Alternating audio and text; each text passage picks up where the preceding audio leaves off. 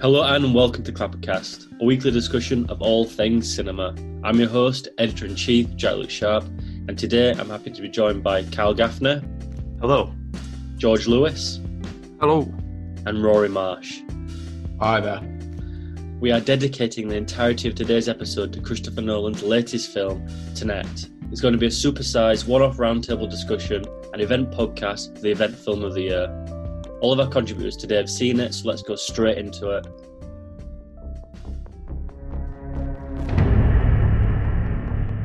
We all believe we'd run into the burning building. But until we feel that heat, we can never know.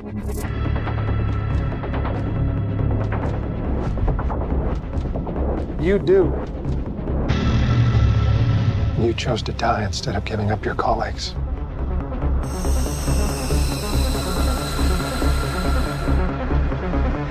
That test you passed? Not everybody does. Welcome to the afterlife. And with only one word, Tenet, and fighting for the survival of the entire world, the protagonist journeys through a twilight world of international espionage on a mission that will unfold in something beyond real time. George, you've got the honours of this week to open up. Uh, fire ahead.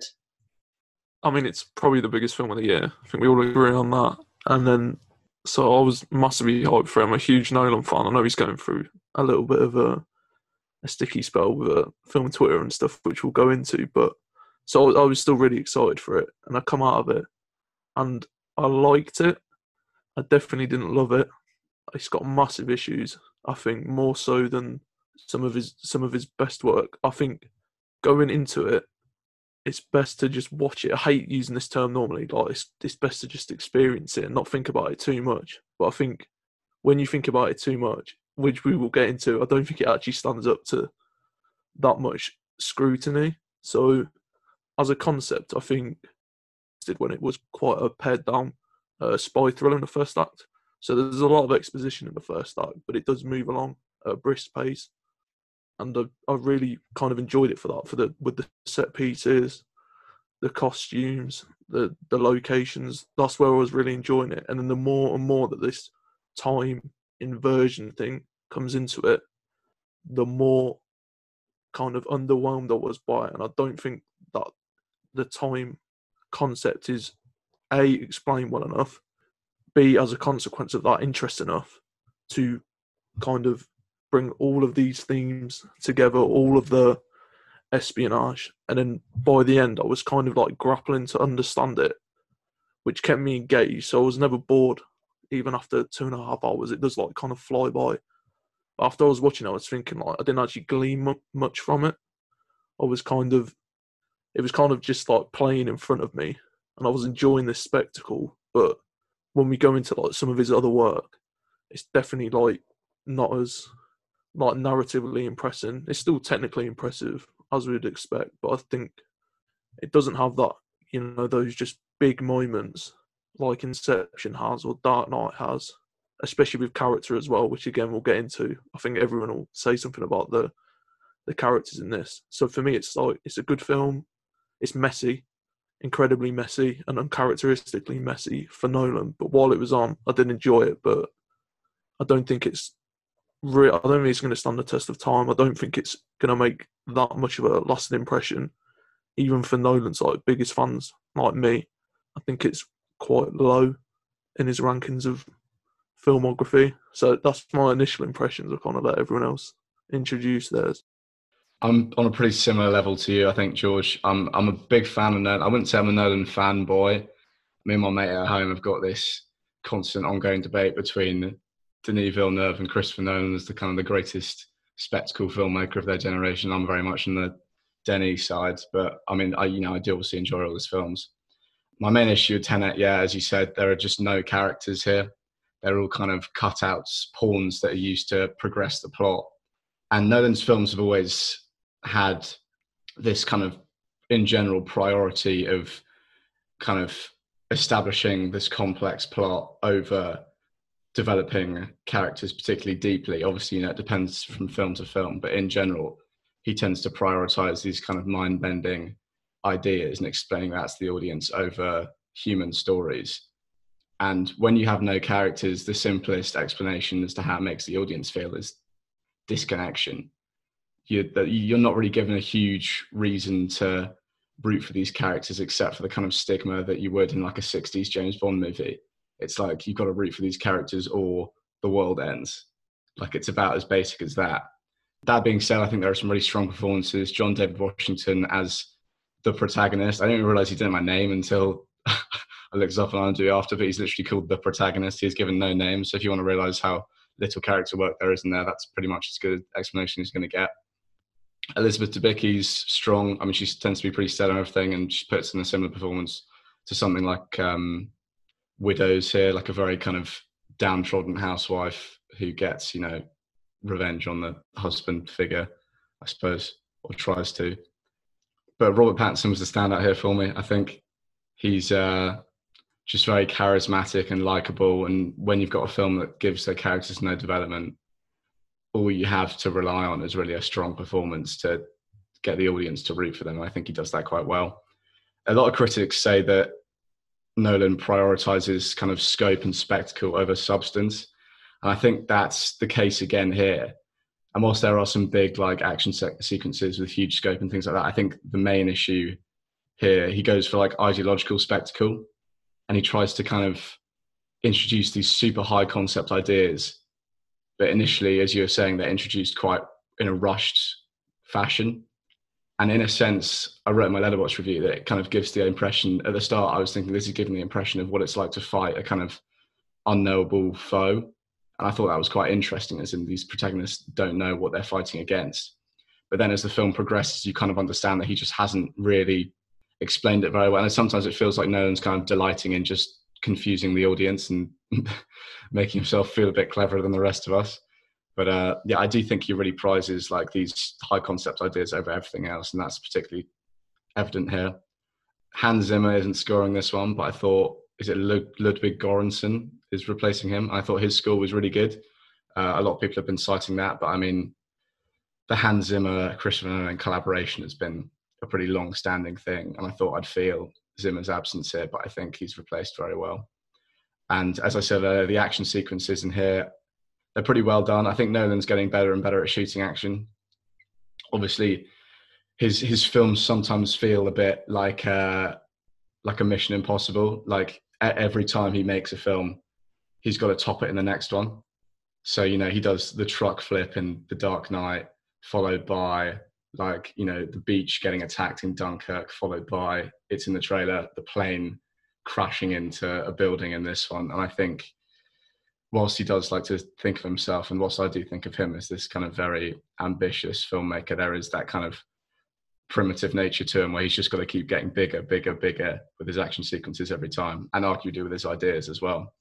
So I think it's a really interesting film, a really engaging, entertaining film but I'm struggling to work out if it's really high concepts, kind of intellectual ideas that you need to watch a few times to understand, or if it's just nonsense. I'm just going to probably echo uh, you, George, and, and you, Rory, here. I think just probably with more a cynical and pissed off attitude because for me, this is the same shit, different day of Nolan.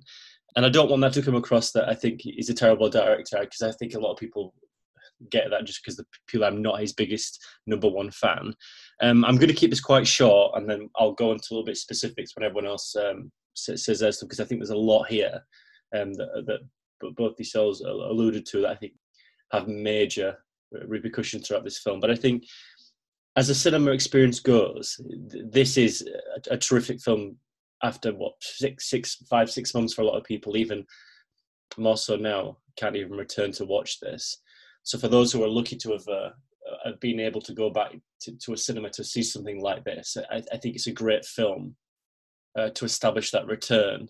Again, as you said, Rory, I think the score from Lud- Ludwig Göransson, I, I, think that is simply tremendous. I don't know if this is, contextually what he's trying to achieve, or it's the horrific sound mixing and sound design that we'll touch on a bit later. But it's so thunderous and dominating. It, it, it is genuinely something to behold it in, in an auditorium. It just echoes wonderfully. Um, I also think that for, for, one of the very few times um, in a Nolan feature I was relatively surprised with how well the camera is framed as well. I think I think it, it, it looks really nice. There's a lot of space between between character and and setting.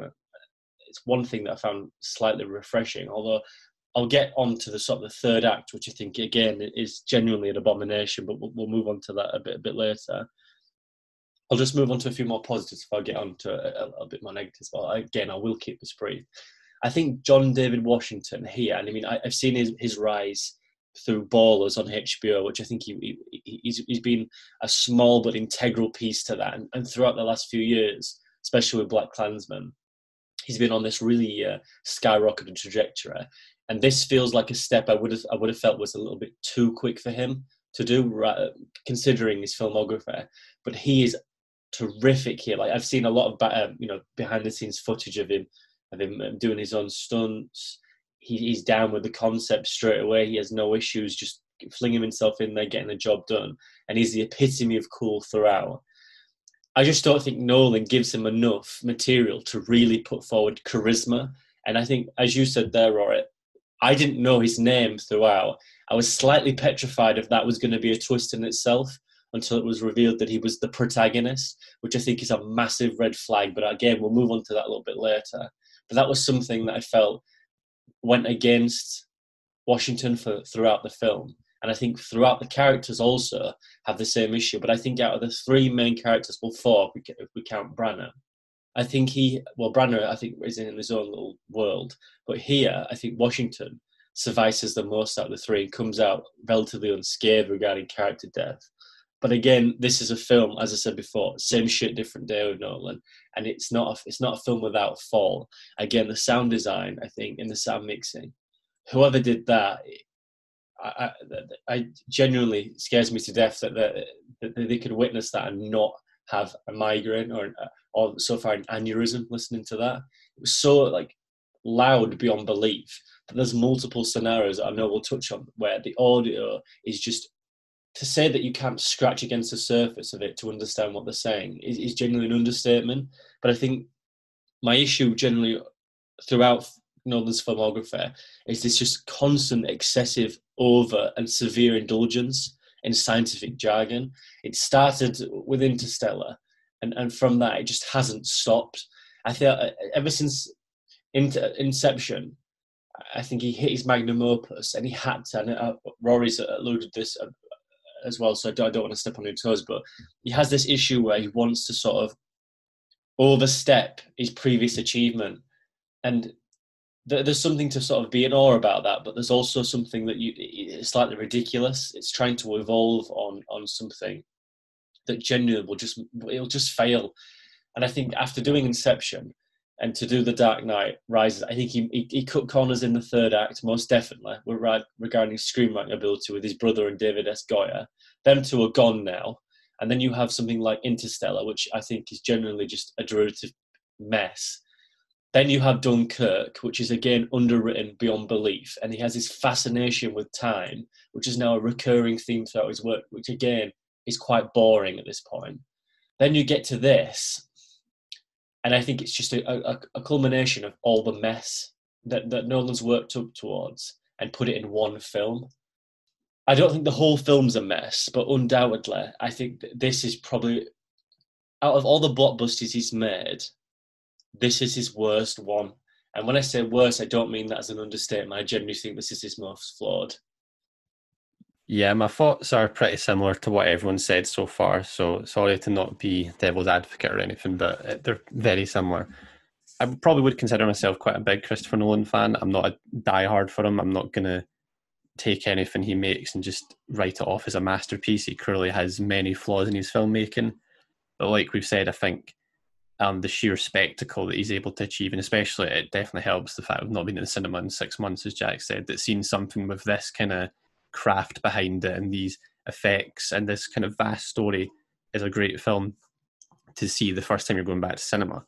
And without getting into specifics, when it first started, I was ready to love it. Just the music, which we've said is so good, and it just starts off. Although you you notice the sound mix is going to be a problem at the start because it's so loud, but it kind of works at the start because of this great action set piece, which is in all the trailers, and the music's kind of thumping through. The gunshots really feel like they're there, and it sets up this really interesting premise.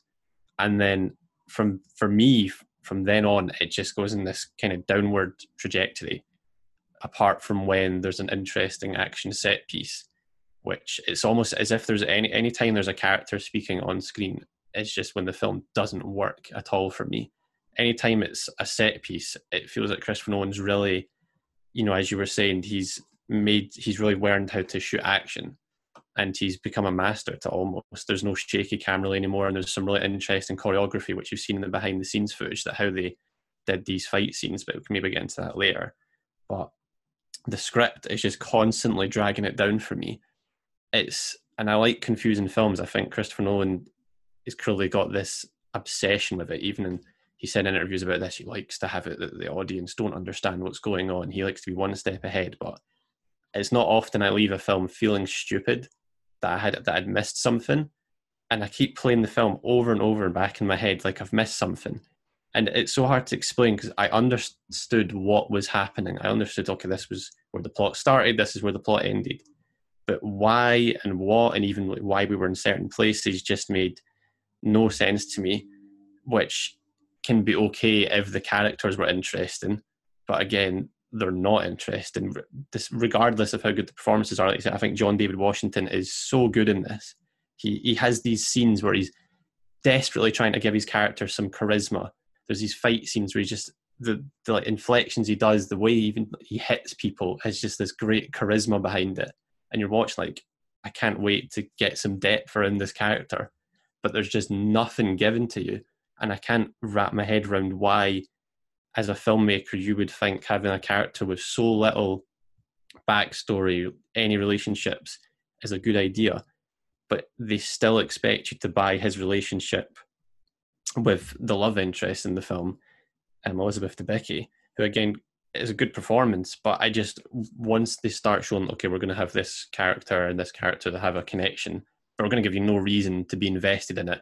We're just going to hope, as Rory said, that you care about the world's ending and that should be enough for you to care about the plot, which it isn't because you don't know really much about the world either. But I won't say too much more until we get into specifics. But um, overall, just like the score was the highlight, as we've said. The sound mixing is a complete joke, and it's just become like farcical at this point that you go see a Christopher Nolan film expecting the sound mixing to be bad. So it's hard to even complain because it feels like he's in on the joke or something sometimes. But the film just feels like a complete mess. But that's not to say I don't think this is a bad film. It's just it was a disappointment for me. I, if somebody enjoyed this film, I completely understand it, and I'd re- I still recommend it to people. I've told people that although I didn't enjoy it, I still think if you're going to go to the cinema, you should go to see this film because it's worth seeing on the biggest screen possible, and the loudest speaker at your own risk. Maybe take earplugs. But um, yeah, that's my initial impressions. I agree that this is like an infinitely like awe-inspiring cinematic experience. Like if you're going to watch a film in the cinema this year, it should probably be Tenet. Obviously, that comes with its own risks and concerns for a lot of people, which is very understandable. But this is like the the film to watch in the cinema this year. Moving on from what you were saying, Kyle, about the kind of action sequences, and this this is kind of elaborating on how poorly explained it was because it did make me feel a bit stupid. But sometimes action sequences would start. I don't want to say too much, but there is a scene on a highway where Robert Pattinson and John David Washington are after something. And the action sequence was starting and gearing up. And this is what Kyle was saying about kind of understanding what's going on, but not the whys and whats of it. So action sequences would sometimes start. And I don't know if this is because it wasn't explained or the sound mix was blocking out the dialogue, which it does actually irritatingly quite a lot. But these actions, this action sequence in particular started and I found myself sitting there understanding the inner machinations of what the characters were going to do, but not exactly why they were doing it. This scene on the highway began, and I had I was enjoying it because it's a Christian Nolan action scene, so you know the scope is great and everything, but I had no idea why they were doing what they were doing. Not for a plot reason or because it's against their character, just because I had no idea like what they were after and what the goal of this sequence was. I don't know if you guys felt that, but that was just bizarre to me. This is my biggest problem with it. So I'm sure we'll get into more like specifics of the plot later. It's not like you don't watch this film and you're like completely baffled by certain directions they take. So there's there's one in particular that I think you can kind of guess from an earlier thing, but it's not from the rules of the world. It's where you get it's like an edu- educated guess of where you think Nolan will go. So you're more like kind of on your knowledge of like prior films that tackle these things like predestination and stuff like that. You're kind of hedging your bets to where you think it will go, but it's it's not based on any of the rules within this world because they're not explained that much. When people say this is a film, the dialogue is entirely exposition. It is, but it's not exposition on the the actual time loop. It's exposition of the plot on World War Three. So, I mean, I'll end up comparing this a lot to Inception because I do think they're quite similar. You have this like high concept, and then you have the side plot, and then the way they merge together. I think Inception so you have the entire sequence where Leonardo DiCaprio is with Ellen Page in Paris, and then we we work out how they infiltrate the dreams, what they can do with them.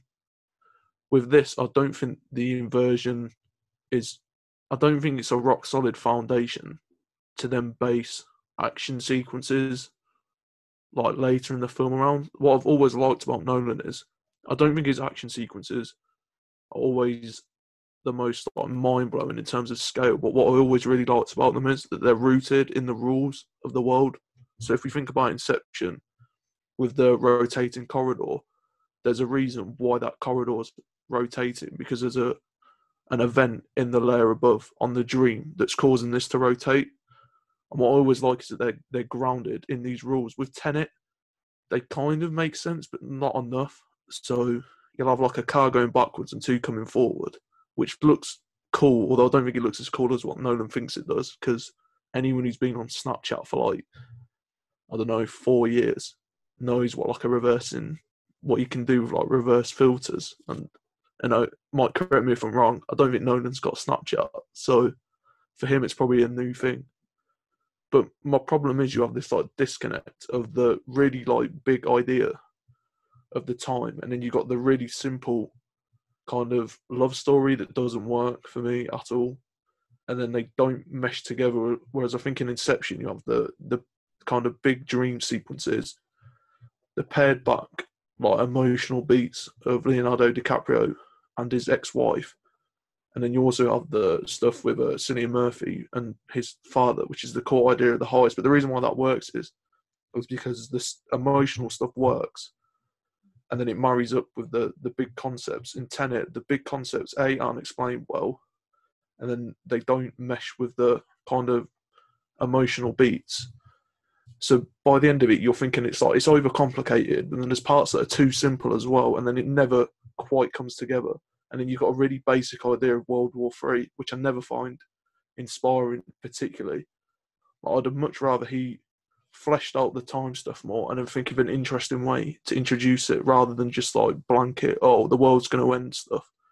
Because with the World War Three stuff, you can kind of just put anything in, and which I think he's done. He's like, he's go, well, the end of the world, so they can be as big as they can, but there's no like kind of, there's no reason for these things. So there's like a big battle at the end, which is really impossible to follow. But it's like you can just go, well, it's World War Three that's at stake here. So we're gonna have a big battle. We're gonna have like a plane going in and stuff like that. So it never.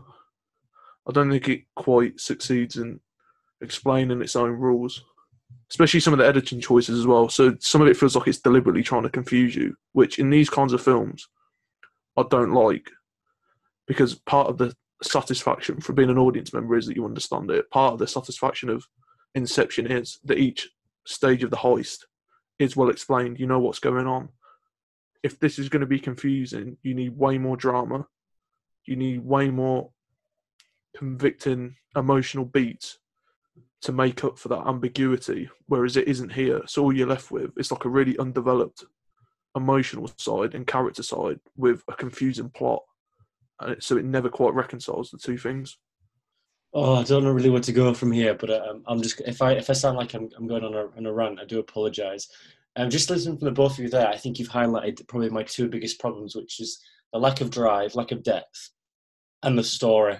And I think if I just go off Rory's first, it is interesting to sort of point out from this prologue we have that there's that we have sort of this scene that feels far from the cloth, but eventually knowing Nolan's and little tricks, it all becomes relevant.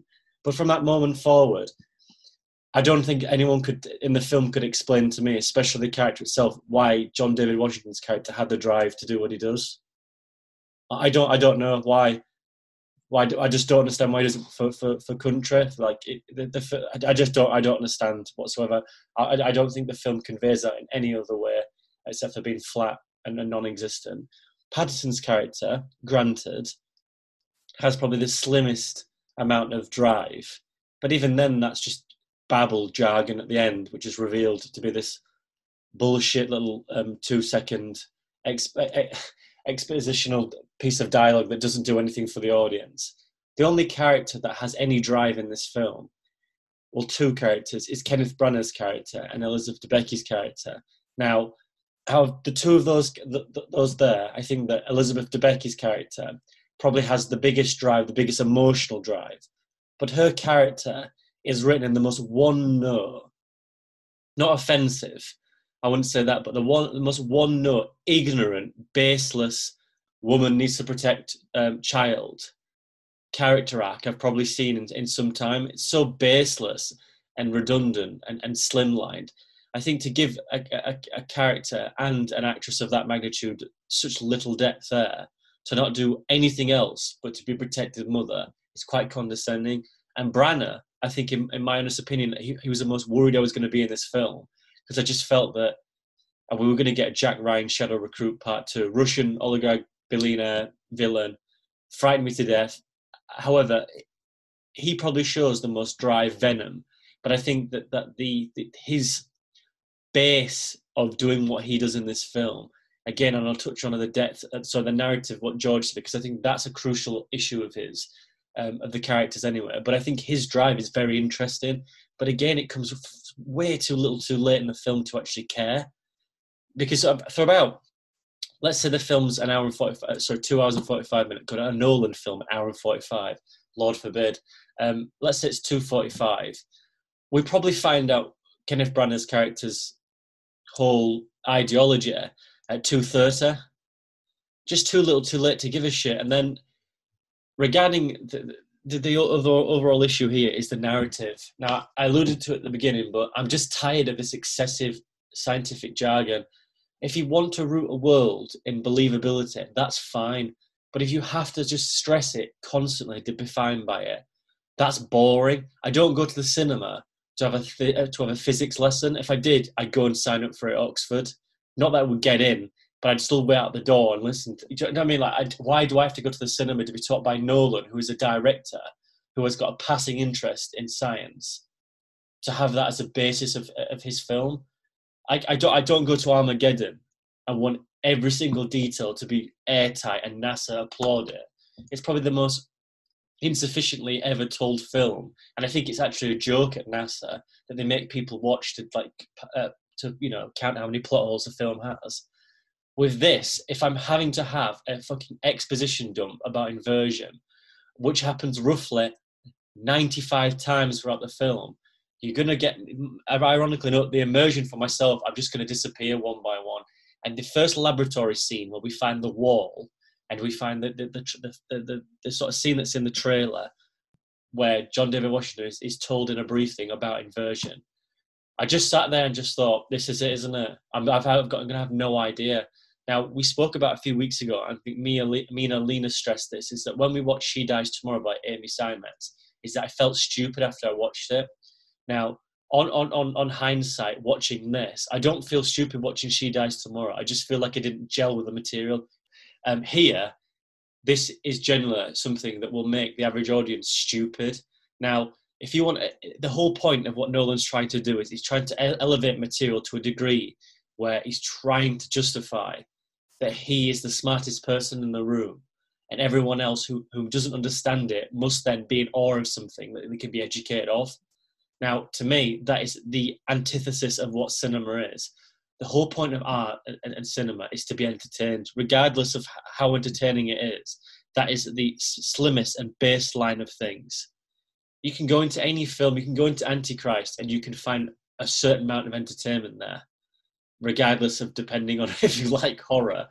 Here, I fail to see what's entertaining because ultimately, with how the narrative goes forward, and again, it's an issue that Richard Kelly has, and I always bring this up with Southland Tales. If you have to have a Bible and four comic books to explain the whole definition of what that film's about, you have failed. You have failed. And this is just one of many issues throughout the film, but it's his biggest one. I can get behind, like George said, I can understand how it's inversion and there's World War Three. If you're gonna have beats, narrative beats, I get that. I can I can drive towards it. But even then, there there are so many issues in this film. I'm just left thinking, what?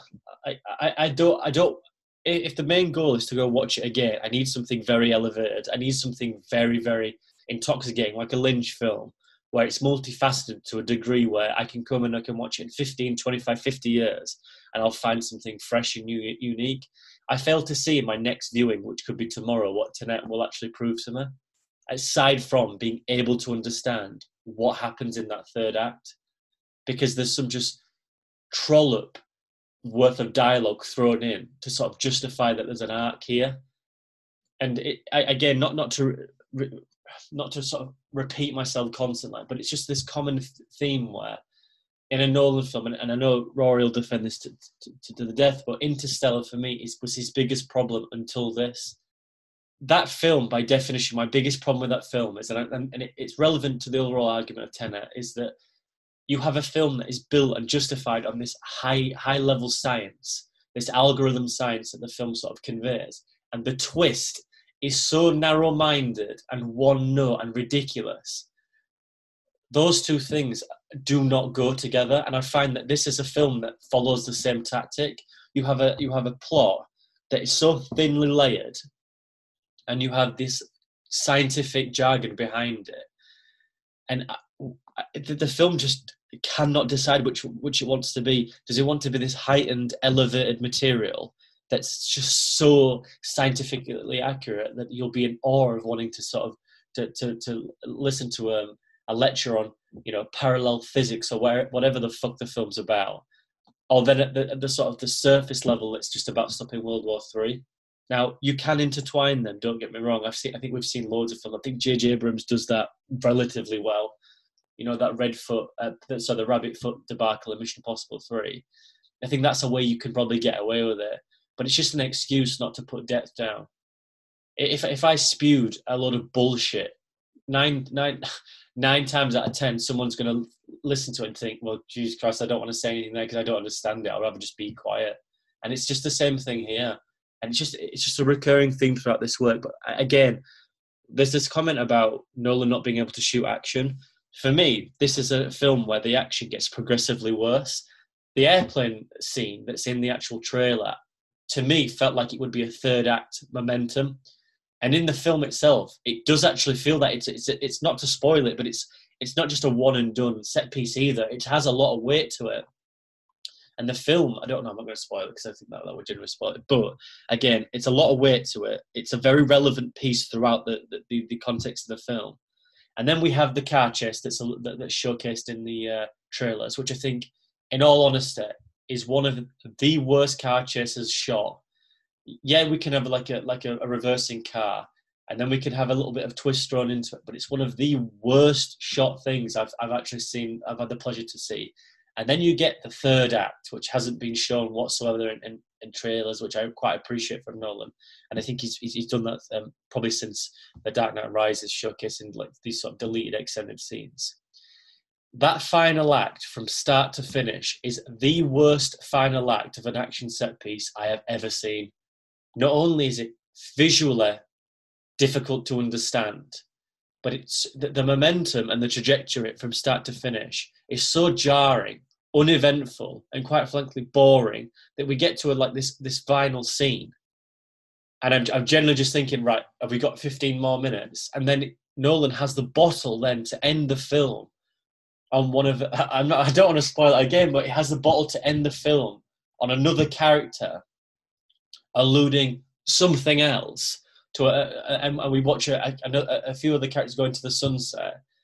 It's just so patronising beyond belief. And the more I think about this, I rate this film four stars, and I don't like doing four stars on this podcast. I don't like doing stars throughout the uh, the whole website. But for me personally, the more I think about this, and I'm not trying to compare the two, and I'm going to stop in a minute just because I know it's going to sound hyperbolic. I'm having the same experience that I had with Justice League, where I saw it, I accepted for what it was, and the more time I, I leave the auditorium and I think about it, the more pissed off I get. And th- this film, by the end of this podcast, is going to rapidly decline in rating for me. I can see it already because the more I think about it, the more I'm just genuinely pissed off beyond belief. I said at the start that it might not stand up to a to scrutiny. So um, yeah, I think I think it's like the pro- I think while it's, while you're watching it, like, so while I was watching it, I thought the first two thirds like, absolutely flew by. But there wasn't like much rhyme or reason to it, but it was like I think it was so briskly paced that it was entertaining while watching it. And I do agree that the third act, especially the final battle, is visually underwhelming. It's confusing. You can't hear like a word of dialogue and so you're trying to work out what they're actually doing, and you can kind of get a little bit of it. Like there is some color coding, but it's like pretty basic. But for while it was on, I was entertained by it. But I think the moment, like, as more time has passed, also on Thursday, the more time that's passed, the more people have spoken to about it. It does lose that that like verve, and I don't even think it's because it's like the first big film that's come out since um since cinemas are reopened. Because I've been to see other films at the cinema before Tenet. I've seen like four films before going into Tenet. So for me, I don't actually have that thing of going, oh, this is this is the first film back after six months or whatever. So for me, it's not even that. So when I was there, I was entertained, but since I've come out of it and speaking now, it it just doesn't really hold up. I don't know if it's because we expect more of Nolan or it is actually like kind of it is a mess. Essentially, it is a, it is a mess, and it feels hard to say because I think we all, for better or worse, I think Nolan has always been quite clinical. Some would say cold. I disagree with that, but some would say cold. But I think he's always been clinical.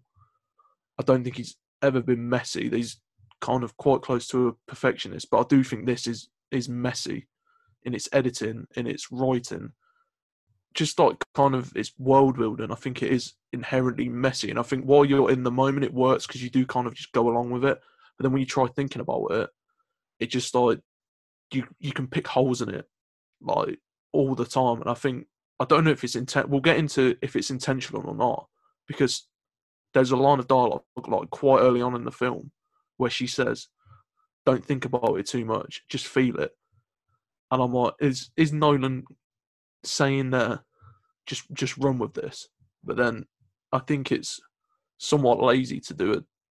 Kind of uh, whether or not he's done this or not, but this is being viewed as like the savior for the film industry and cinema. To then just ask audiences to just go, oh well, fuck it, just watch it. Like don't don't engage with it like intellectually whatsoever. I think is like maybe a little a little arrogant, and I think because now we are trying to engage with it intellectually. You're seeing the holes that are coming through, so maybe he knows as well that this doesn't hold up to any kind of intellectual rigor. My thoughts are probably quite disjointed because a lot's been said since I last spoke. But coming off that, because I keep seeing that coming up in reviews that don't think about it, just feel it, which that stands up if the film wasn't so incessant on trying to explain every single one of its aspects to you. If you're asking the audience to just go along with it and just feel what the film's about and not overthink the scientific aspects, then why, as a filmmaker, you choosing to have characters just stare at each other and go, this means this, this means that? Just absolute jargon, like you were saying. Which, as much as I like Interstellar, it's the same thing. He doesn't let Interstellar flow into this film that's just, you know, like like 2001, which is clearly what that film's a huge inspiration of. It doesn't end and go, oh, okay, you let the audience think what they've just seen. It ends with spoilers for Interstellar hence with Matthew McConaughey floating around a sixth dimension explaining every single thing that's happening to the audience. And as much as I like that film, it just doesn't work here for me. And I'm trying not to go on about Richard Kelly for half an hour because I know a lot about him, but it's such a interesting comparison with Richard Kelly as a filmmaker. Like you said, with Southland Tales, he made this prequel saga And even though if you find in interviews he says, "Oh, you don't need to read the prequel saga to understand Southland Tales," which is a complete lie, and I can't believe he said that. It's just nonsense. You have to understand it. And so, Donnie Darko was one of my favorite films of all time. And the original cut of that film is clearly very Lynchian. That's what he was inspired by. Same reason I like Twin Peaks is it presents this narrative that doesn't really make sense narrative. Like it doesn't have a cohesive narrative, but it's the feeling you get from it.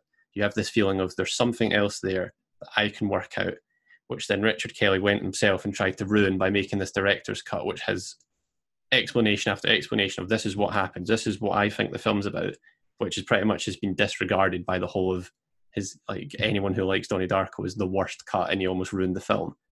And I don't think Christopher Nolan's doing it to the extent that Richard Kelly tried to do with Southland Tales, but it's so hard to talk about because, like I'm saying, there's just no. He can't decide if he wants it to be explained. He could have just had this inversion idea, which is introduced at the start, as you know, the the um the scientist introduces the concept that sets up the rest of the film that this is the you know, this is the doohickey that Christopher Nolan's like, oh, I want to make a film about stuff going backwards. That'll be cool to shoot. But he can't decide if he wants the audience to understand it by constant explanation or he wants to just let it happen and then expect the audience to go along with it. And the fact that he couldn't make a decision on that just makes the film so much worse for it. And then that leaves you being completely disconnected. I, I just, I think, like as Jack was saying, it didn't either didn't need to be explained 95 times, or it did need to explain once cohesively, which it never is. Um, going back to the action scenes, which we brought back a long time ago, but um, we spoke about a while ago, but uh, without going into spoilers, it's that, that as Jack was saying, that final act action scene, although I think it is visually impressive, I think it, I, to, to me, it was shot really well, and I was kind of in awe at how he was doing it. And it's very show offy, like, you know, it's everything that's happening in the film kind of coming together. But it it just makes no sense. I couldn't even. It's one of the few times in a film I couldn't even begin to make heads or tails of who was on whose side, why we were doing this. I, I get that. Okay, it's World War Three. It's going to happen. We need to stop it. But I don't want to get into specifics. But basically, you know, I didn't understand who was fighting, which in a fight scene is the number one problem you can make. You don't know what anyone's fighting for, other than we don't want the world to end. And although I liked Kenneth Branagh's performance as the villain, I, f- I thought it was so silly. Which he's clearly he's just chewing the scenery around him. He's just going for it, which it works to an extent. But there were scenes towards the final acts that I generally almost burst out laughing at what was going on and the way they're handled, which I, I hope people know the ones I'm on about. I, but and and they almost they hint at it. They just I think, as you said, it's in like the final ten minutes. Of, this is why he was doing it. Here, here's his reason. But why is that reason not introduced an hour and a half ago into the film when he's introduced? It doesn't have to be right away, but you spend the whole film on like, why is he doing this? Why? First of all, why does John David Washington's character, as you said, why does he care? Why is he doing this? But you don't just have that. Why does the villain care? You don't understand why anyone is doing what they're doing. And there's they do introduce this really interesting idea to me of why, without getting spoiled, why this is happening. You're like, okay, that is pretty cool, and it's just abandoned in favor of oh here's here's a little line at the end so you can leave the cinema thinking that something clever's happened that doesn't make any sense whatsoever which i usually enjoy but in this it just it was a nail in the coffin as I've, i'd completely given up on this film. But I, I think the last thing i'll say is the film it feels like two films battling to be one. It's like the spy film and then it goes into this not generic but what had became the traditional nolan kind of lack of a better word inversion on narrative. And even although I didn't understand it, the, the the spy film aspect was the bit I actually really struggled to understand. Just the kind of simple first and middle act of why each scene was happening, like the the, the airplane scene, which we keep coming back to. I must have missed something. I genuinely didn't understand why they were doing it. I, I kind of got it eventually, but it was just things like that. I didn't. It wasn't made clear to me enough why they were doing what they were doing so when those scenes were happening, I was just like, okay, I'm, I do not have a clue what's going on. I'm just appreciating what is happening, and that's probably a fault on my part. I maybe would need to see it again, but I usually don't miss out on those aspects. So I don't know if that is a fail on the film's part or a fail on my part. Perfect oh. time to go into the sound mixing. I'd say so people are saying it's because the music's too loud. For me, it wasn't that the music was too loud. It's because they're actually. So the first scene in the opera house, so you have they're all wearing gas masks, and it is literally impossible to hear. So I was speaking with um with Jakob, who's obviously on this podcast occasionally. I was speaking with him, like messaging him, uh, asking him about stuff because I couldn't pick it up from what they were saying. So there's one thing in particular. And again, I'm not going to go into spoilers. There's one thing, and I was thinking, what? Why has that happened? Because it's it's not conveyed well in the film, and he says it was mentioned later on, but because the sound mixing is so inconsistent, it's it's genuinely really hard to pick up on like small details, which is why you feel kind of stupid. Come the end of it, there's another scene as well with all the I think it's John David Washington, Debicki, and um, Kenneth Branagh. They're they're having like this conversation in the middle of a like a yacht race. I can understand the word of it, and then something happens, and it's meant to have like this kind of big emotional thing, and I'm like, well, what, has it been building up to that, or has it literally just happened? Because I couldn't mm. understand the word of it. So, as we were saying, we don't know why. It's it's been a problem since I think it started in Inception. It really reared its head in Dark Knight Rises. I think Interstellar. I don't remember it too much from Interstellar. Correct me if I'm wrong. I don't remember that there being too many issues in that.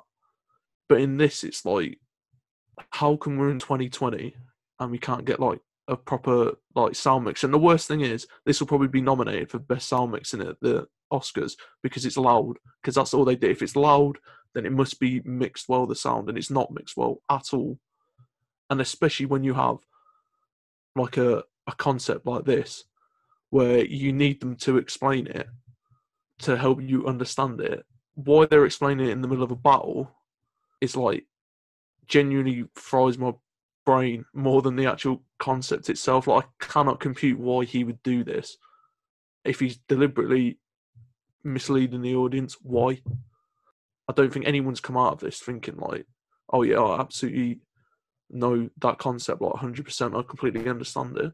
It doesn't work for the betterment of the film. You just come out of it annoyed that a film that's cost what like 200 million reportedly has like some amateurish sound mixing. Like I don't know with you if it was if you had problems with the music. For me, it was genuinely just I had problems understanding their speech. It wasn't deafened by anything.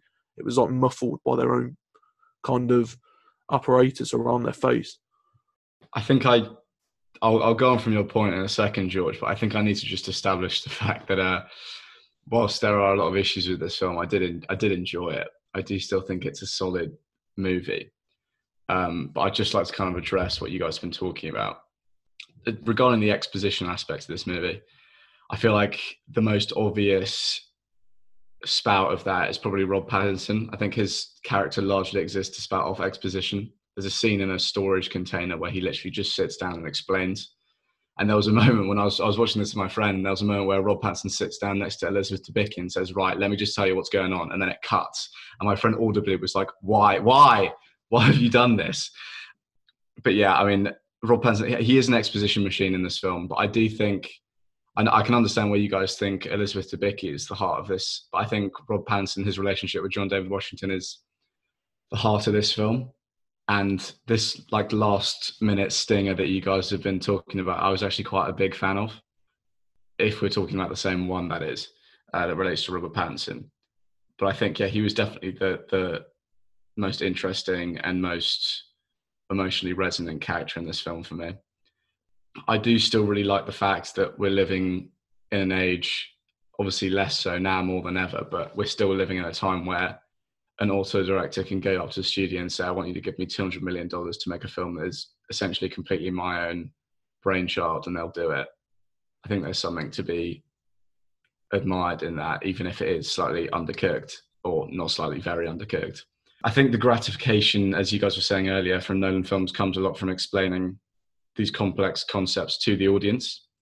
You know, as they do with the dream layering and limbo and interception and with the uh, i'm gonna this is my first kind of accreditation to interstellar and how they explain black holes in interstellar i think is really well done where you know they get the piece of paper and fold it and punch a pencil through it i think that's really he does a really good job in those films of simplifying these complex concepts but over a period of time. So like the the enjoyment of the film is gradually beginning to understand what's going on. And I think the difference between this and his other films is that he doesn't really take it far enough here or far at all. I think he introduces a com- complex concept and instead of helping the audience to understand it, just has it kind of gestate and exist there and hope that they'll either grasp it or not. I mean, I'm at a point where I don't really know if he fully wants us to understand what he's saying, but I think that is a real issue. It makes me think that that, that he, he's spoken before about how Inception, he kind of sat on Inception for ten years before he decided to eventually go and make it. I think that's something that he should have done here as well. I think this just hasn't been sat on for long enough. I think the script could have been developed even further, gone through a few more drafts just to make it more accessible and understandable to an audience. I'm not saying it has to be dumbed down. I'm just saying it has to be elaborated on more, and it needs to just make it more kind of overt and more understandable. Uh, there are action sequences that work very well, as we've, as we've said before. Jack, I, I do kind of back the uh, the car chase sequence. I think it's still energetic and interesting, but um, I can understand where you're coming from in a sense. I mean, it's no Matrix Reloaded, eh? But yeah, I think after this, Nolan maybe needs to make something a bit more, not necessarily stripped down, but a bit more akin to the likes of Inception, and Interstellar. It's fine him having these out there high concept films, but he needs to help us understand these concepts better. I feel like with Tenet, he just wrote this story and thought he'd made something really intellectual and special and got really excited and just put it into production straight away. But I think he needed to sit on this for a little bit longer in order to help us connect with it better. Just going to say that apparently he was writing this for five years. I think, yeah, you said Inception was about 10 years, and Inception was like originally a horror film. But uh, apparently with Tenet, he was writing it for five years. So um, make of that what you will. There's a, there's a lot uh, to go back from. There's a lot being said, um, so I'm, I'm going to try and not repeat anything that everyone else says. The, the, I do want to just mention this sound design um, because I know it's been sort of filtered around, but um, I think it's terrible. It, it's not the sound design per se that's an issue; it's the volume level that's way too high, and it's excessively to the point where it obstructs narrative, it, it obstructs plot, it obstructs character. We had there was an issue with Bane during the Dark Knight Rises where the prologue came out people complained they edited the voice which i don't think they really should have done.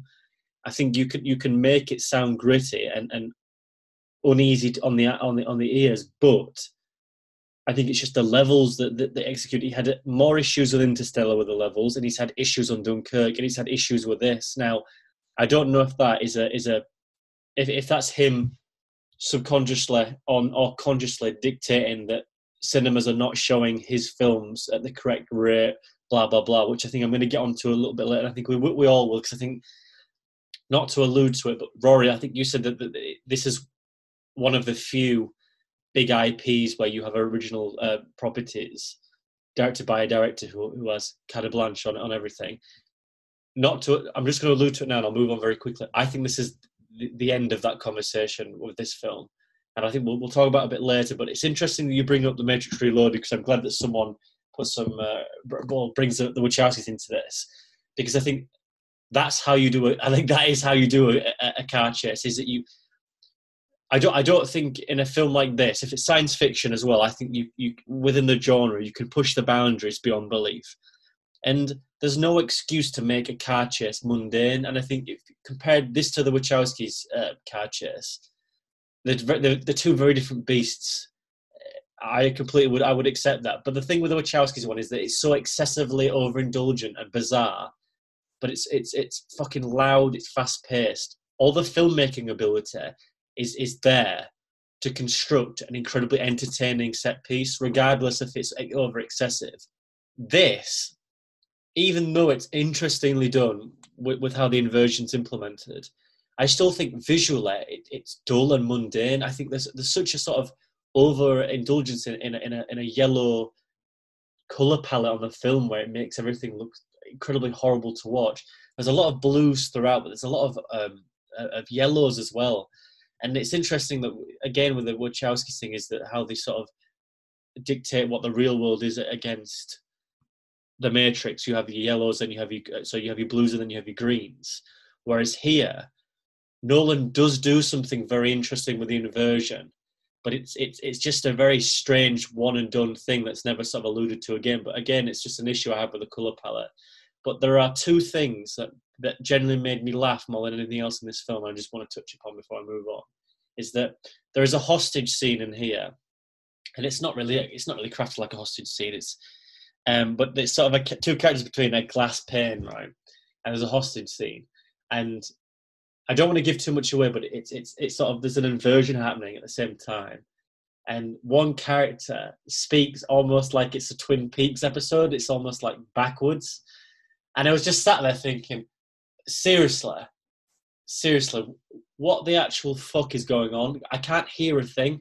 I can't understand a thing. I just the whole scene there was so ridiculous, and then how the characters contextually sort of sort that out was even more so bizarre. And again, like it's not to make me feel stupid. I understand what they were doing, but it's sort of it just felt like Nolan was just writing out of his ass at this point. It was like I need I need to get around it. Well, they can just do that. I need to. Well, we'll just do that.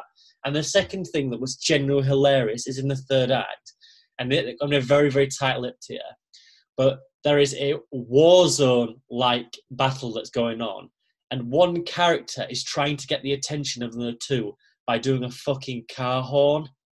And I'm just thinking there was there was an explosion that went off. A building was separated um, from, from from existence, and then you've got someone in a fucking car horn going beep beep, and it's like, did you ever expect to get their attention? What half-assed idea that is. And then what makes that thing even worse is is the reveal at the end implies something that they, they, you know again t- time is always relative in nolan's sort of uh, mindset. So you, you know what you're seeing perhaps isn't the first time that it's happened. That's not a spoiler i think throughout with inception especially with his prologue. You know he likes to sort of move narrative. But i was just left like if that to me is the one of the most patronizing elements is that if, if you if you if you put me with science i can I know I've sort of complained about it and I've bitched about it a lot, but to a certain degree, I can so I can accept it. I don't know the ins and outs of how, how, how Skynet sends a Terminator back, but I accept it. I don't know how uh, people can get plugged into the Matrix. I accept it. Here, I'm having a very big trouble of accepting inversion because I think how it's conveyed is so light and uninspiring. I think the bottom line is that I just don't care. And uh, like I said, I feel like I'm shit on the same things. But like you said, Rory, there are things I do like. I do like the score. I even like the Travis Scott thing, which I think is very interesting by Nolan. I think that is most undoubtedly an afterthought um, with the Fortnite issue. I think that comes out that they needed a second um, bit of hype. So with the Fortnite thing, when Travis Scott playing his his you know online concert there, and then there was this rumor of Nolan having a working relationship with Fortnite. That's most definitely a, a, a publicist thing. But also, as well, I feel like I've just slightly uh, got my thought, but I'll go back to it. For once, and I think I, I don't want to speak off kilter here, so I need to be very careful how I say this. But I think this is the first film where there's actually a conscious decision on showing a mixed ethnicity throughout the film. The film, for a good portion, is set in India, which I thought was quite refreshing. We don't get to sort of explore the city or the dynamics of it you know, the, the working relationship of its people. We have to go towards the rich, which Nolan constantly likes to do, which again, don't really give a shit about. And I think presenting somewhat of a diverse set of characters, which I believe in this this film is three. You have Himesh Patel, who was in Danny Boyle's yesterday. You have John David Washington, who plays the protagonist, which again, not to go on, that annoys me.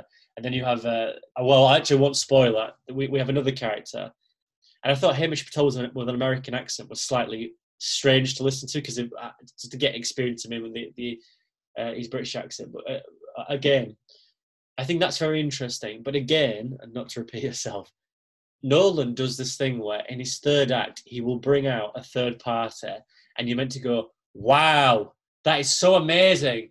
Wow, but the point the point is a good foreshadowing and a good twist is that you implement it beforehand. And there there is one moment in the opera house where the film lingers, and I'm just like, right, okay, thanks for that. I'll just I'll just wait on that one. Again, the returns of that is abysmal. So I think with Nolan, I think Jakob said this more. I'm not going to drop him in the shit, but I will do because I think he's done it to me multiple times. But I will say this is that Nolan elevates material that's for the mundane and tries to educate sort of the normal class of cinema goers who don't want to go to art house. So let's say, for example, if you're 15 and you don't know the likes of Lynch or stuff like that, which is no problem, you get introduced to cinema at steady at your own pace. The library's there, go find it.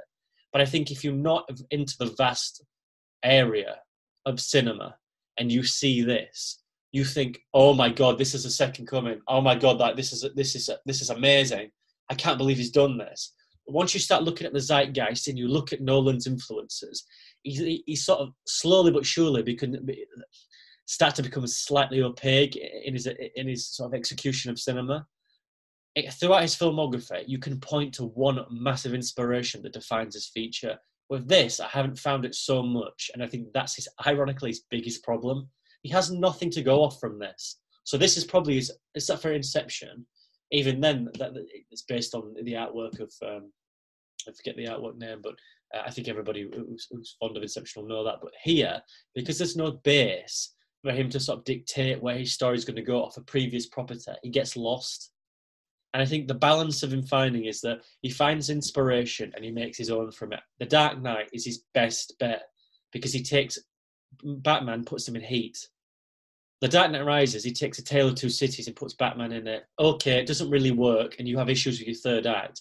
But everything else, when he makes original IP, and he doesn't fuck around with time and narrative to a point of oblivion. I think he succeeds on, which I think is in Inception. I think that is his magnum opus. Interstellar is the same issue, but he goes too heavy on his inspirations and influences.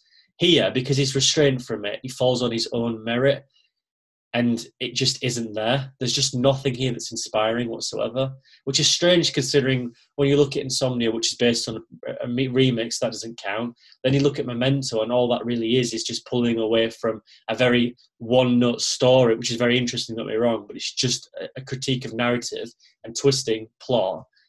He's not the greatest writer going, and I think this is his clearest of his day where his issues are just but just to move on from that and not to sort of go more and more but just to talk about nolan elevating the mundane and sort of the the, the casual moviegoer seeing this and think it is the, the christ redeemer in question? I think he's got away with that far too much now. And it's the point is that because cinema's opening up now um, he, he he is going to be this savior again, and not no pun intended, but he wants to be the savior to to get everyone back in the seat, get everyone back in the cinema that there is going to be another generation that goes back here and witnesses this for the first time and becomes in awe with him, but doesn't see that he is just simply doing something that has been done to death. He is not heightening it, he's not elevating it, he's just giving it a new look of paint, and everyone sees it as this hugely magnitude evolution in film for filmmaking. I'm just not here for it. I'm just not here for that shit anymore whatsoever. I like Nolan as a director. I like the idea of Nolan, but not to sort of step on my own parade. But what we see here now with, with Tenet, that this is it. That this is this is seriously it. We'll never see this the likes of this again. Partly that's due to lockdown. Partly that's due to the coronavirus. But I also think it's partly due to Nolan's self-indulgence not to accept that people are not here for the shit that think that they want to be educated or to, to be in awe of science. They want to be entertained. And if he's not able to sort of rectify that now, with the chance he's got with Tenet, which obviously he hasn't, I find it tough to see where he'll go from here. And I always fucking do this. I always say, well, why are they going to go after this? Why are they going to go after that? With this, Nolan will not be able to make this film again. He won't be able to do it. So where does he go? He will have to go back to the franchise game. That's the only out he's got, which which unfortunately for him or for other audiences will probably be Bond. It just screams it. After this, it just screams that with with, with No Time to Die formulating the end of uh, Daniel Craig's career as Bond. Nolan comes in. He has probably what a trilogy of films he can get away with with the Broccoli family. That is his out because he's never going to be able to make this again. And to be honest, knowing that, and probably maybe the writing's been on the wall for a long time, But the fact is that we've waited so long, five years, for himself to write this, and it comes out. And to me, the narrative is so half-assed. I'm just so more disappointed in the fact that this is the last thing we'll probably see on this level. Maybe he'll make another Dunkirk again for 50 million. But even then, I still think that, that, that William Friedkin said it best is that when, when and this sort of really funny conversation did with Nicholas Wegman is that these films after 2010 are, are a pimple on, on the ass of mankind at this point. It took 40 years to realize what Citizen Kane was. It took 30 years to realize what 2001 was to the zeitgeist. Nobody knows what Inception means at this point. Nobody knows at this point what Interstellar means. The anomaly there would be The Dark Knight. It's quite clear how that's defined cinema. But that, that genre is coming to an end, if we like it or not. It's dwindling. There's no doubt that the, the superhero fatigue has set in. I, I, I I'm not. I'm, I'm, again. I'm not sitting here and saying it's it's all shit. It's not. There is some incredibly good work with the superhero genre. Netflix are doing it. Amazon are doing it. Apple T, Apple TV are doing it. The blockbusters are doing it. The independents are doing it. It's done. You can't elevate that material anymore. He was the first one to do it to the degree that he did. Again, influenced by Sam Raimi. That needs to be uh, spoken about as well. But even again, that's a very small width of ten. Well, ten years, let's say, uh, to 08 to 18. I think that the Dark Knight's influence is done. 10 years for a film to have influence. Is that really an influence?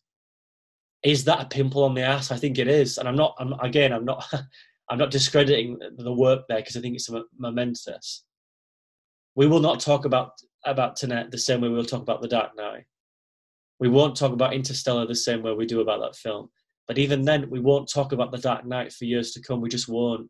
We will talk about probably about Ledger. But again, I feel like with what happened with Joaquin Phoenix, even that's gone.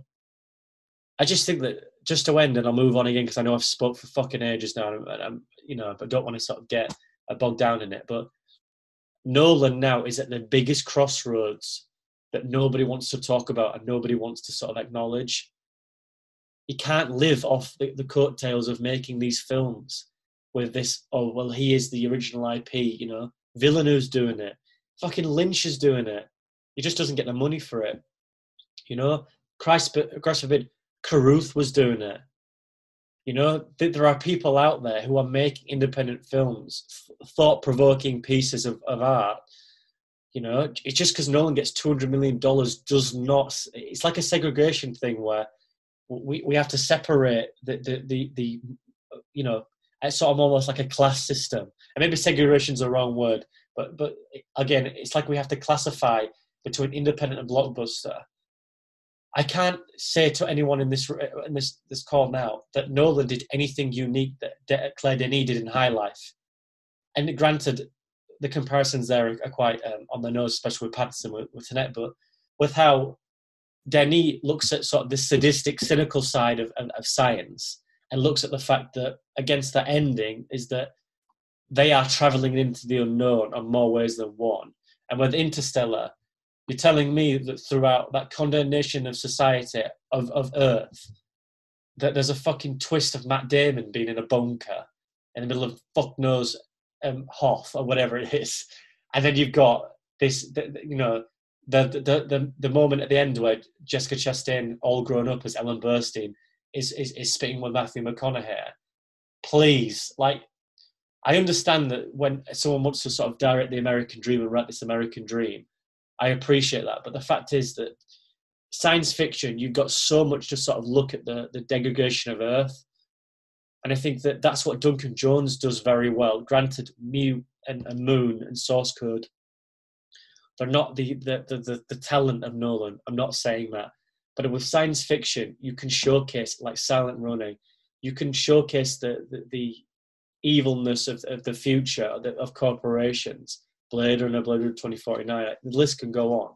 But Nolan's fascination with genre doesn't elevate or, or, or, transcend the material whatsoever. He just wants to have all flash. And unfortunately, and I'm going to end this here, um, my conversation, sorry, not the, not the podcast, because I'm sure this wants to go, is that if there's ever a defining nature of style over substance of Nolan and the critique for it, I, I, I, I, I would I would be very I would find it very difficult to hear a hard and be hard pressed to find a defense against that with this, because this is style over substance at every degree of the word, and and the phrase. Sorry, I don't I don't want to say this to, to you know to be to be so blunt, but it's been it's been a very slow path for Nolan to realize that you know there's a reason why you know, we no one goes horse and cart to school anymore or goes to work. People drive cars, they get the train.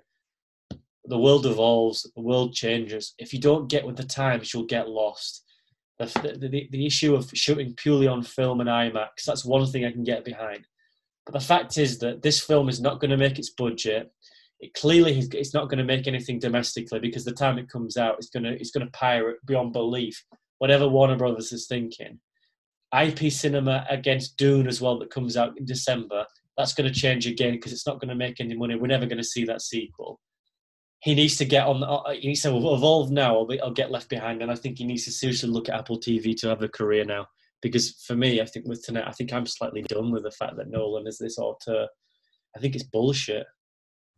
I wanted to um expand on some of that. I think you mentioning kind of like Dark Knight. Does it have after 10 years. I think we also have to acknowledge that like 99.9% of films wouldn't even be considered to have like any lasting impact beyond like the week they come out.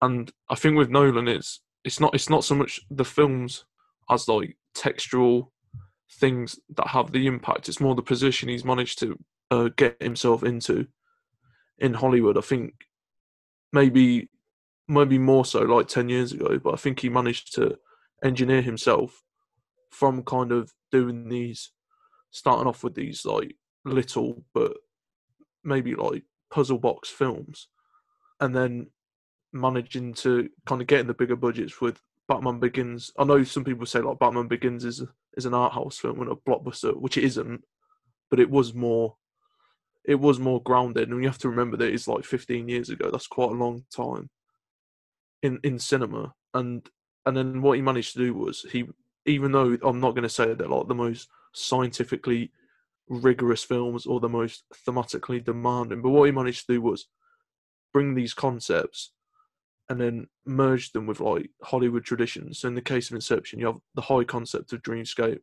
m- mixed with just a heist film. At its core, it's a heist film, and the the problem is is differentiating that with the kind of fandom, and I try and ignore the fandom.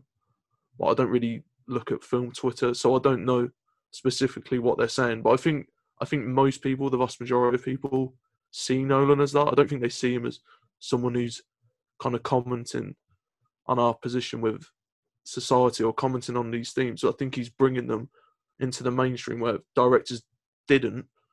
They are starting to, but I think we have to acknowledge that Nolan was kind of in this century alone kind of one of the the forebearers of that. And I know Villeneuve's coming up now, and I'd argue that Villeneuve is colder than Nolan. That's just my personal opinion. I think Villeneuve's like kind of more overrated than Nolan, but that's that's for another uh, that's another debate completely. But I think I do agree that Nolan is never going to be able to get two hundred million dollars to make a like a a Tenet again. But then I'd also argue I don't think any director is going to be able to make that. And I still think Nolan, even we have to remember that Tenet's still getting good reviews.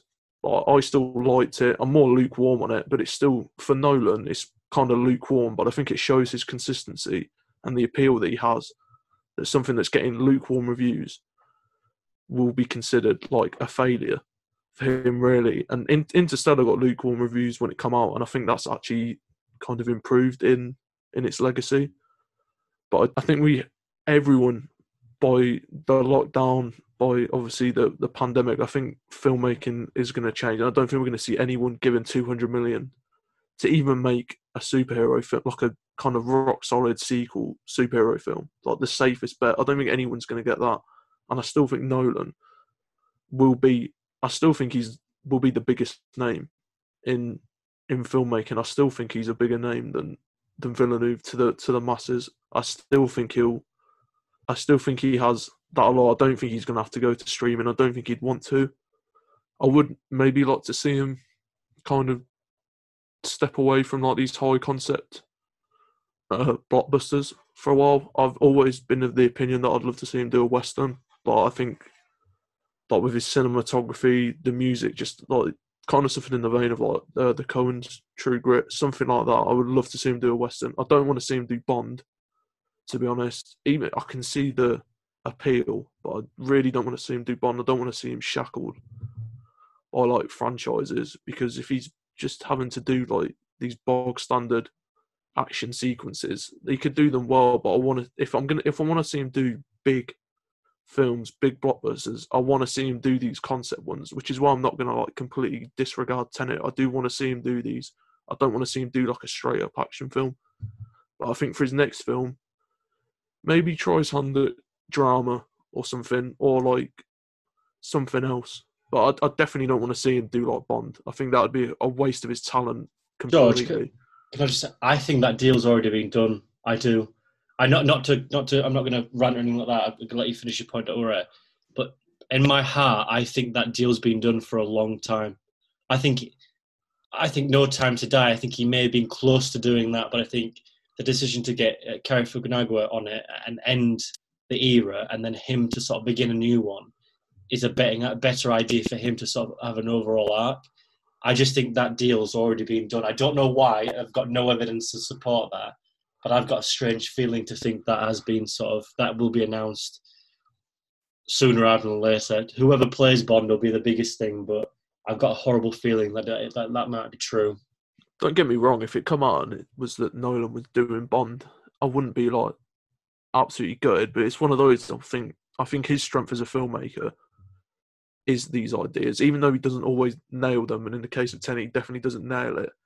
We still have to acknowledge that is there really any other director that is kind of bringing these not like big kind of thematic ideas but big concepts shall we say is there anyone still willing to kind of bring these kind of puzzle box things in a main in like a big budget thing like i don't think villeneuve is if you look at villeneuve's uh thing like blade runner that's a sequel like it's still a sequel to a long-standing thing, and it hasn't. It's not a big ideas, like a big concept film.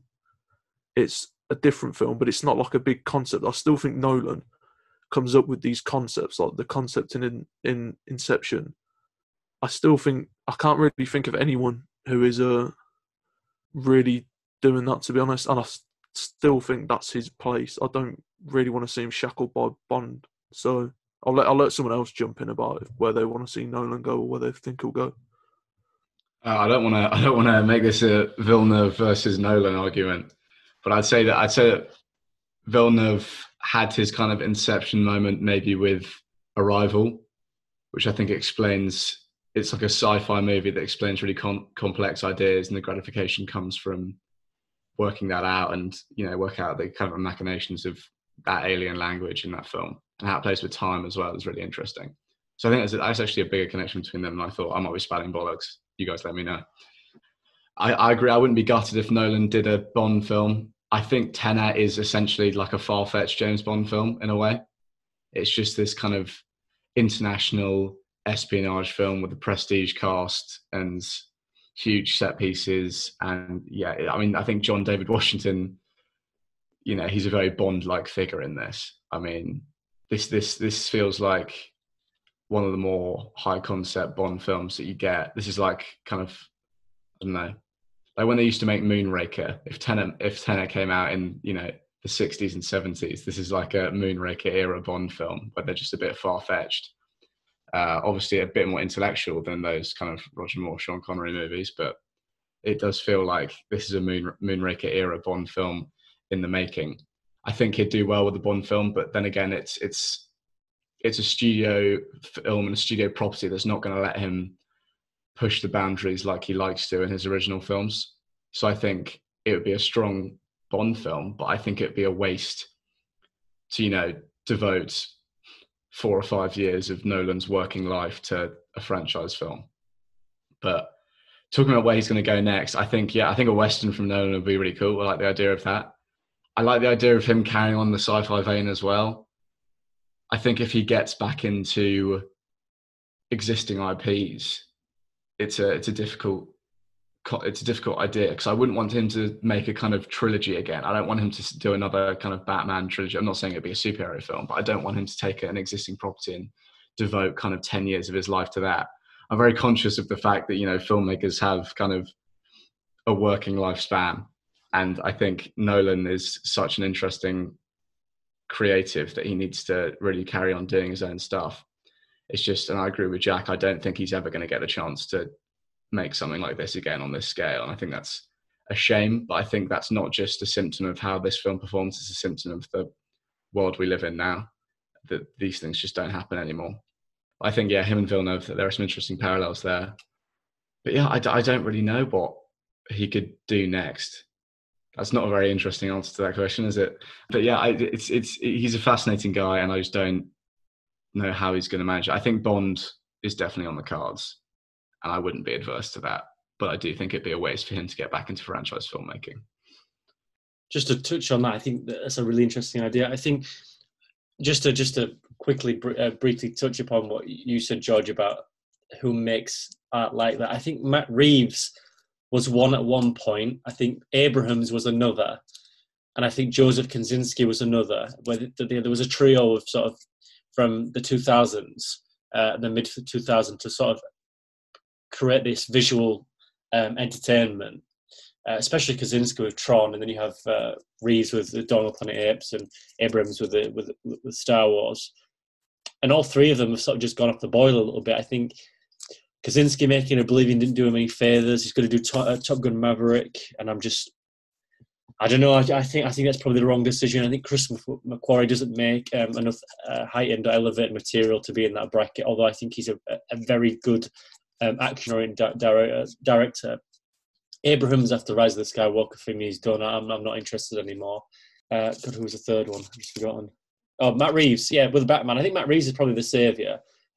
But speaking of, uh, you know, weirdly, Matt Reeves, when we speak about Villeneuve and, and um, Nolan, you know, being very similar, um, I think Reeves is on Nolan's tail. And ironically enough, yes, he's doing a he's doing a Batman feature, but I would love to see Nolan do a do a, an ape feature. I think that there's a visuals there to sort of get him stuck in in the science, especially with the um, technology that, he, that he's game to, to look at. But I also think it would help Nolan um, not having to write a lot of material uh, for themes and characters because it's present there. So that could be an interesting one. But I think uh, Wes uh, Wes Ball from the Maze Runners doing the uh, new trilogy of Planet of the Apes, which is frightening to discuss.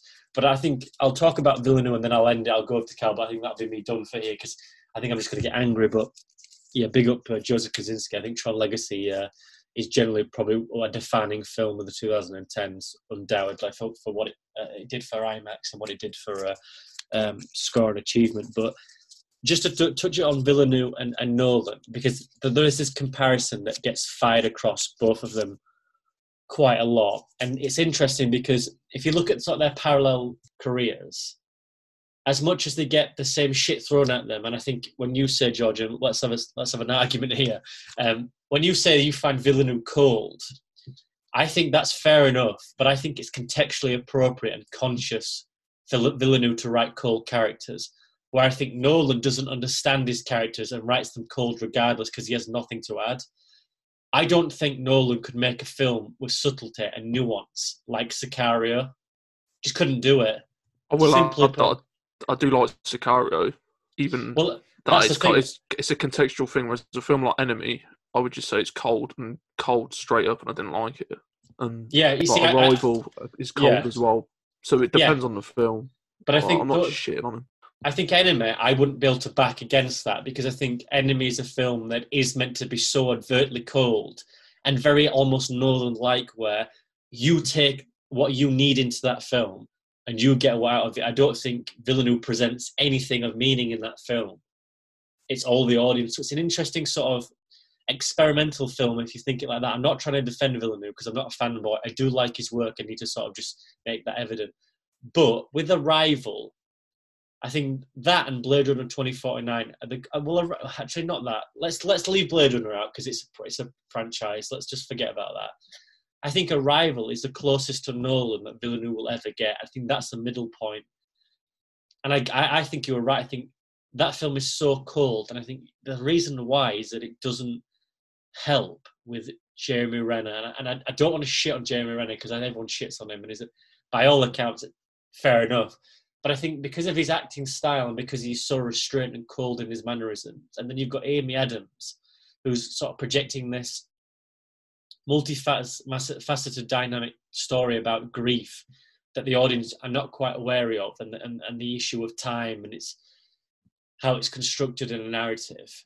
He's just there as a placeholder, and I don't think he gives that character, and I don't think he gives Amy Adams' character that emotional range to sort of uh, divulge in. But regardless of that, I think D- will be the biggest one because I think he's.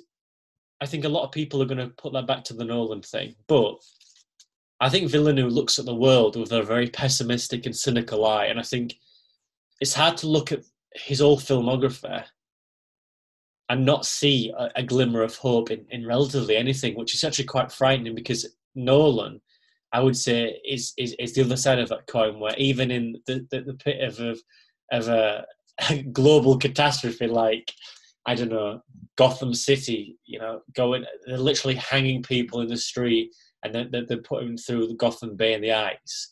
That film still manages to find hope for a man who dresses up as a bat who's a billionaire. So I think it's interesting. Uh, maybe it's relative to where you come from. Maybe that Nolan, where he's come from, living in fucking, you know, London and living in, America, maybe he has a different worldview of, of, of how Denis Villeneuve's seen the world. I don't know. I can't question that. Maybe that's too pompous of me to say. But I think that Nolan cannot write a working class character, whereas I think Villeneuve knows very well how to write that. And that's the difference. I think Villeneuve doesn't pretend to write elevated material. He presents what he needs to present in a cynical manner, whereas Nolan will present probably material that's mundane and try and elevate it and just sprinkle some, you know, glitter on it and think, fucking hell, there you go, it's a Picasso. And I think he's got away with it for a long, long time. And longevity wise, it's interesting that we talk about Nolan is about 10 years ahead of Villeneuve career wise. He's done the franchise game. He's done that. He's got over it. Successful. There's no you cannot argue against him. He's he's he's, he's only the second person in history to have at that time to have made a, a, a trilogy of comic book films. Again, bar from Sam Raimi, say what you will about that trilogy. So, but but regardless, it's a big monumental feat. Villeneuve has got to the point where he's beginning that journey of the franchise game. He did it with Blade Runner, and I don't think he got the response that they were looking for with that, box office and critical wise. To go from that and then go again to a science fiction project that's got a history again in itself that's not it's not great with Dune and David Lynch and uh, and you know the production history of that. That to me is a very interesting cycle for Villeneuve because if he can succeed on that and make Dune Part Two, which we'll never see, I can count on that. I think Villeneuve will leave the franchise game and he'll go back to the likes of Sicario. He'll go back to likes of, of making like Incendies. He, he will make films like Enemy. I'm not going to say the scale will be down, but I think that he won't make the $200 million budgets. Nolan, I think he might need to start fresh. I think he might need to go the Ben Wheatley, uh, you know, idea and, and make something like I feel you know A Field in England just makes something so down to earth and so restrained and so organic and limited of, of ability. I want to see what Nolan's um, able of now. I'm not. I, am sort of. I got to the point where I get tired of directors hiding behind stunts and shit like that. Like it's interesting to watch Tom Cruise climb up a mountain or fly off a helicopter, and I'm there like, yeah, that's cool. But at the end of the day, I want to see what you can do with cinema with the most restraint, hands tied behind your back, and I, I want I want to see them make something incredibly interesting. Because with Enemy, I think that's my favorite Villeneuve film. Maybe because that's me personally. I like going into a film and trying to get something out of it. I don't know, but I find that when a director restrain and he has no money, that's where you'll get the biggest form of someone who's got art, and I think who can make something of art. Because it goes back, and I hate to fucking bring this back to this, but when we look at homemade, right? Homemade is the biggest one. Is that you have directors there who have made, who have won Oscars, who have won Caesars, who have won uh, you know Palme d'Ors, have won the Golden Lion, and then they're making on a uh, sorry a shoestring budget shit of that quality, I, I find to be the most patronising, abysmal attempt at what a film crew really does for these people. Now, I'm not. I don't want Christopher Nolan to go to his to his fucking second home in Barbados or wherever he's wherever he fucking lives and make a, a quarantine film with his kids. I'm not wanting that, but I'd like Christopher Nolan to back away, to take what he tried to do with Dunkirk and make a very restrained, minute, but character centric story with very little CGI and really showcase what he's about because Doodlebug, even that had this evolution of filmmaking involved by not paying anyone fuck all for seven days a week for six months or two years straight, and then making sort of this interesting sort of idea with with with animation and with two set cameras and put them into one frame. You know, I don't think Nolan has ever made a, well, maybe he has with Memento, but even then, it's a sort of an experimental piece. For me personally, I just get to the point. Nolan needs to cut out all this sort of spectacular bullshit and get to the point. And I think he needs to take it out of Villeneuve's, uh, you know, manifest. And the same conversation, Villeneuve needs to take it out of Nolan's book and look at that. I don't think the franchise game is something that is there to help the author anymore. Maybe for one or two times it will do. But for Villeneuve, go back to making this cynical approach of mankind and do what you're good at because I think those two directors, as much as everyone likes to sort of compare them, I think they're mostly so definitely intertwined. It's unbelievable. I just think, from what you're all saying, I just I feel like it's too late in his career to even go back.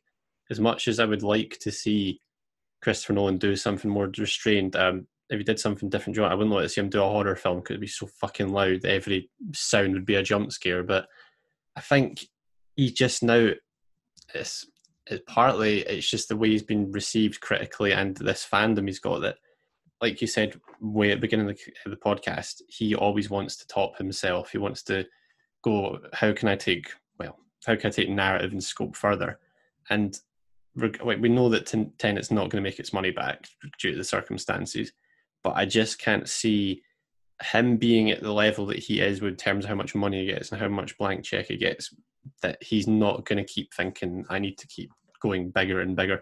Maybe not bigger. I don't think he's going to get a bigger budget than this again. But I just can't see him dropping this stick of I need to do something interesting with the narrative. You know, from Memento, to, he's had he's just always wanted to do something slightly different, which is a shame because like just watched Insomnia and it's just you know it's not generic. It's just a it's a it's a solid detective thriller that doesn't try to chuck in any bullshit to trick its audience. There's no stupid reveals or anything like that where you have to second guess the entire film.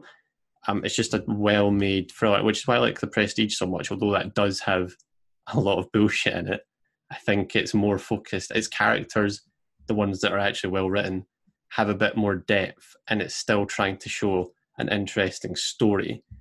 And ever since that story has just become the focus and everything else is but and scope's gotten even bigger. Which to reiterate, I really like Christopher Nolan's films and I still like this film, but it's just kind of the antithesis of everything that's went been starting to go wrong since if I think back to The Dark Knight Rises, I've never wanted to watch that again because I think it was such a mess. And to be, if this is the point that his career starts to change, I'm surprised that it wasn't after The Dark Knight Rises I mean, it's probably been so long, I don't remember how well received or not it was, but I remember there was a lot of backlash, which is how badly written that film was.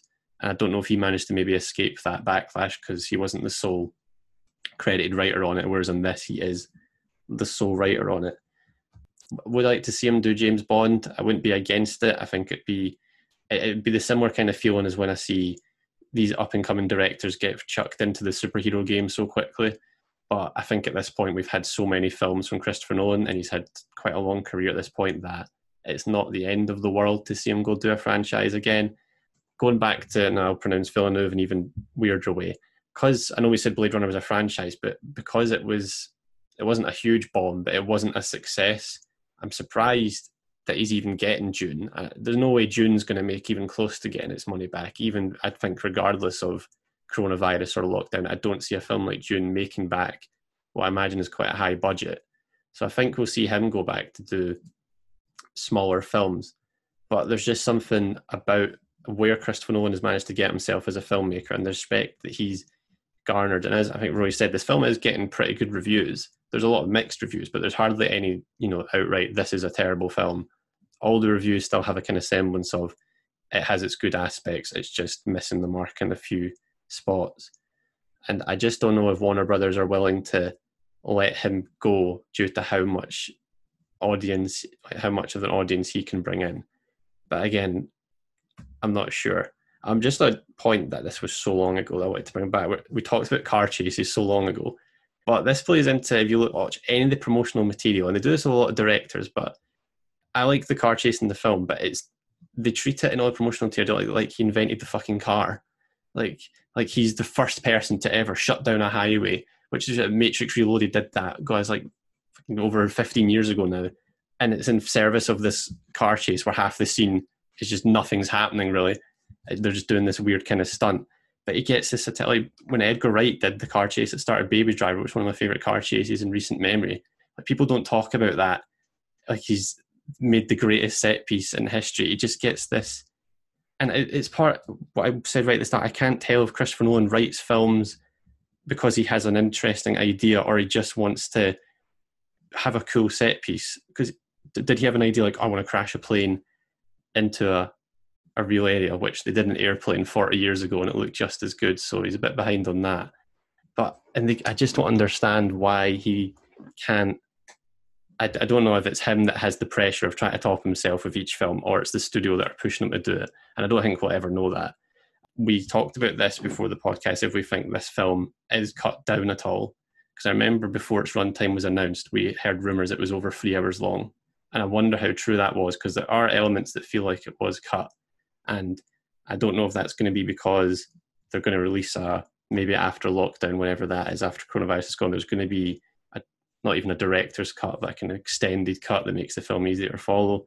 Um, not to take the discussion in a whole new direction, but I was just curious if anyone had thoughts on that.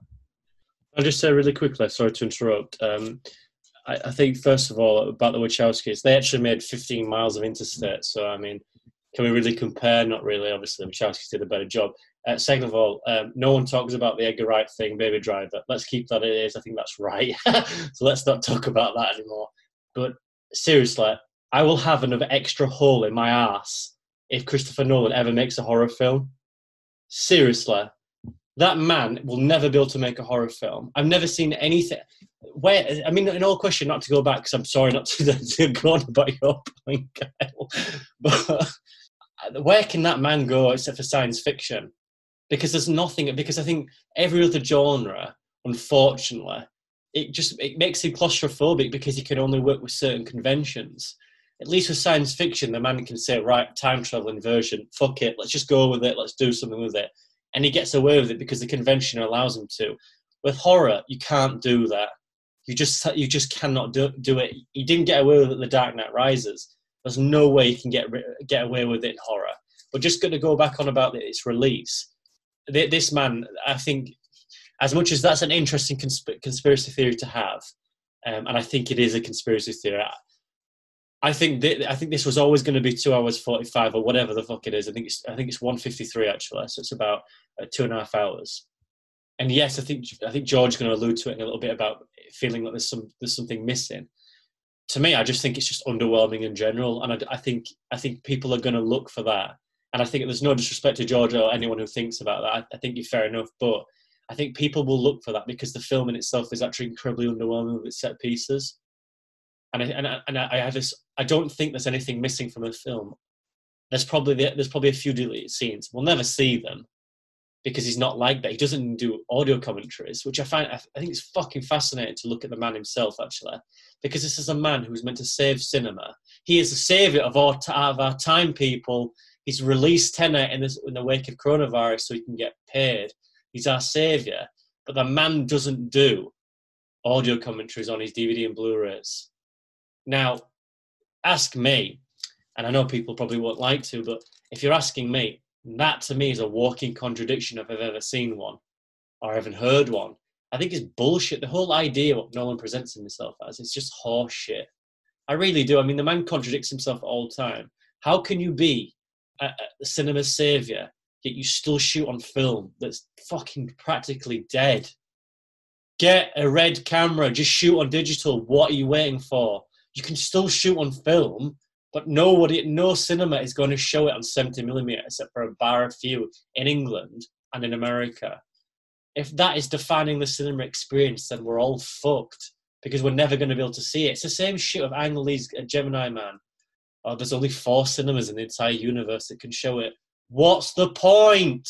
What is seriously like? What is the point? If I can't see it the way I'm gonna, uh, you're meant to see, meant to be seeing it, then don't release it. It's just pointless. Like there's there's a there's a manifesto, there's an ideology. I can get I can root behind that. If you don't if you don't stand for something, you'll fall for anything. But like, come on, like like there's there's a reason again. There's a reason why we don't live in the past. I mean, some poor bastards do, but a lot of people don't. You know, and you know, to spite this man, I'm gonna watch when this comes out. I'm gonna watch it on my phone. Fuck it, I'm gonna watch it on my iPad. I'm not going to have him dictate me where I don't. I, I, pay for my media where I cannot watch it. Lynch, I'll take a book. I'll you know I'll be like, well, you know, it's David Lynch. I'm going to watch Last Lost Highway on Mulholland Drive, 4K on my phone. I'm not going to do that to the bloke. But fuck, fuck this, fuck Nolan. I'm not. I'm not in. I'm seriously. I'm. I'm. I'm. I'm beyond done with this sort of bullshit tirade of. And it's not to anyone in the in the chat. Don't worry. It's just that I'm just tired of this bullshit tirade of. You know, Nolan, you know, wants to live by this, and you know, we got to respect that. No, he's making film for an audience. If the audience can't see it and they can't fucking hear it, he's failed. And I, where again, wherever he goes from it, I'm not really bothered at this point. I, do, I just I don't want to sound so cynical, but I can't help it, Kyle, and you've done that to me.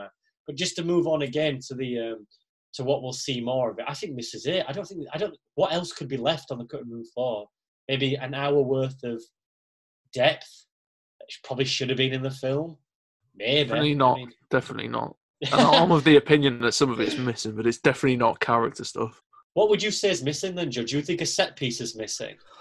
I don't think a set piece. It's just some of the transitions, especially in the opening act. I, can't remember if it was Carl or Rory said that the, the spy stuff seems a bit all over the place, and um, this this will probably be the first comparison to this ever made, but it reminds me of um Hellboy, the recent one. You know where not you know where Hellboy had it had this weird quality of where no scene seemed to follow on from the other. It just seemed odd, and you couldn't quite pinpoint it, but there was definitely a thing where it just something didn't feel right. And it's not as bad in this, like, don't get me wrong, but there was a couple where it it's just like a natural feeling where you get, and there's it, it just doesn't seem in the rhythm that it should be. And there's one specific point I'm just going to briefly mention it. So in the opening bit where he gets explained this inversion, he she says try to pick up the bullet. So he goes to try and pick up the bullet and he can't do it. And she says, "Oh well, you have to drop the bullet." And then it quickly cuts back to him and he lifts the bullet. So I was confused straight away. I'm like, does he physically have to drop the bullet? Or does he have to imagine that he's dropped the bullet and then he can reverse it? But then that's confused. I'm not going to go into spoilers, but that's confused by other stuff later on, where between the difference between is it like actually physically there, or is it more of a kind of the way you perceive it, like something like Arrival? That it's not physical uh, manipulation of time; it's the way they actually perceive time.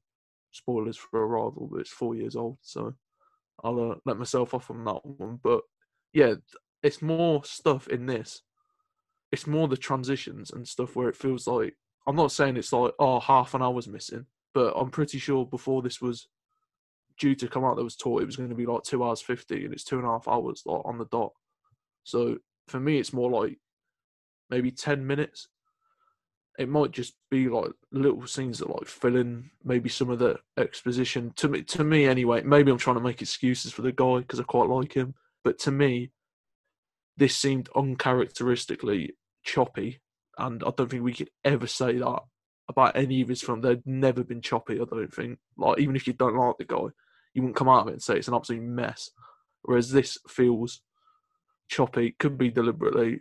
I'm maybe not so sure. I'm not into the whole conspiracy that they deliberately made it choppy to get people back and then obviously get more money. Like, I don't believe that, but I do think maybe they've had to shorten it to get it into cinemas at an earlier date because obviously there's been turmoil over the release date. Maybe they've had to shorten the running times or something. I don't know, but yeah, to me it seems like there maybe might be something missing. But I don't, I don't think we'll ever see. I don't think there'll be a director's cut or anything. I know we, we're going to have to wrap up, so I don't want to go on and on, but I do have to mention this. It's weird that you mentioned the jarring because the, the, the one the, the one thing I felt was like, what was the Aaron Taylor Johnson character? And I don't give a shit if this is spoilers. If you've got eyes and you can read, read the fucking quotes on the, on, on the poster. You'll see He's his name. awful in it, by the way. the He is awful accent in it. is like it's like is Tom Hardy is that like his his brother who hasn't like you know been in the basement for what, 25 years like if you're gonna mimic him like at least back, like get hire the bloke it was like what the fuck is going on and then it was like I could understand what that character sort of is in the film for it's a placeholder for something yeah fair enough whatever but like to leave it two hours and I'm like "Who- is he and then it's revealed as something else, of something else, of something else. I'm like, uh, I was, I'm just, I'm done. I, that was a point where I'm like, I'm done. I'm out. Just gonna watch Skittles on the screen for three hours and just let it blow my mind. Like I'm back in Speed Racer. Here we go. Let's let's enjoy it because he is the pinnacle issue, and I think he, uh, uh, not him personally, but I think the overall film is that when he arrives in this film until it ends and we get Travis Scott's song on, I was like, okay, that's my biggest issue with the whole film. None of it makes sense on every level. And the fact is, I, I'm not. We're not going to spoil it, but Rory, we need to have a chat about this because I need to. I need to know if what you said was right or not. Because before we started this, you alluded to that you said a character dies the final act. Is that right? I don't think he does. And and if, if it that, definitely is alluded to. Hundred percent. because for me, I was like, I, I was so quick of how it was edited, and I was like, fucking hell, it was like Bourne Ultimatum. I was like, Jesus Christ, That's like Paul what I mean. That's what I mean about some of the stuff. Some of it is there's one in the opening scene as well, which I kind of guessed, and then it comes back, and I'm like, oh, okay, so I was right, but it was only from like a quick glance. Like it was only because I've got like a trained eye for that sort of thing. I, I but I, I was generally paying so much attention to it because I was literally trying to critique it every spot to try and find something I enjoyed. And that moment happens, and I was like, I just, I didn't, I couldn't understand, I couldn't differentiate between two characters, not John, not John David Washington's character, the other two who were involved in that. I couldn't differentiate between what was happening, and I know one thing happened, and that pulse was gone, and then something else happened, and then that pulse was back, and then all of a sudden, and I'm when I say pulse, I'm not actually like I'm being quite like I'm not on the nose there. I mean, you know, read between the lines. But then towards the end, I was like, what? Um, but no, I, I basically when you said that at the beginning, I was like, what? Did I miss something? And I'm, I generally did then because I, it's just the fact of like, I think that I think well, actually, again, then George, you might be right. Then I think you are right. I think I think he wanted. I think he shot it in a way where it was quite on the nose, and then throughout this lockdown has gone back in and tried to make it a little bit more jarring to contextually feel the the, the intensity and atmosphere of it. And I think he's probably done what he needed to do, granted, but I think he's made it even more so problematic in the way of being able to sort of travel that narrative. Because I, I, I'll be honest, I did not see that quite literally. We'll, we'll um we'll go through it. We'll we'll try not to spoil it for the uh, Yeah. for everyone else. So we'll do I, it I, off air. I, if, if, if, if we go into one more topic, I'll keep here till three o'clock. I can't. So Just to quickly add in, I, Yeah, I do think that's conspiracy theory. I don't think I think I don't think there's an extra cut of it or anything. I was just curious, not to- um, if you think. Well, we already got over it, but what I was thinking was like, would the studio try and backpedal and make money? I don't think Christopher Nolan's in a situation that he needs to make cuts of his films, and if he did, I think like no matter what you add to this film, I, you said it best, Jordan. The film's a fucking mess, which is the last thing I expect of a Christopher Nolan film. Say what you say well about his films, they can be confusing, they can be all over, they can be in places all over the place, they can be hokey, they can be stupid, but they're never a mess. You can still go, okay, I saw what happened. Even Interstellar, which has that final act, which is really baffling. I, I- I still love Interstellar. You can still make head or tails of it. But this, just the way it's edited, the way it's shot, so much of it feels like a complete just messed together mess. And I, even if I kept watching over and over again, if I watched all these and they're already starting to pop up, you know, uh, Tenet ending explain half an hour videos where it's just going to be somebody repeating the Wikipedia plotline. it's just it's going to be like that bit in The Simpsons where they've got the puzzle and she puts one piece in and goes, "Oh, it's a donkey." It doesn't matter how you work it out; it's still going to be the same film no matter what you add into it.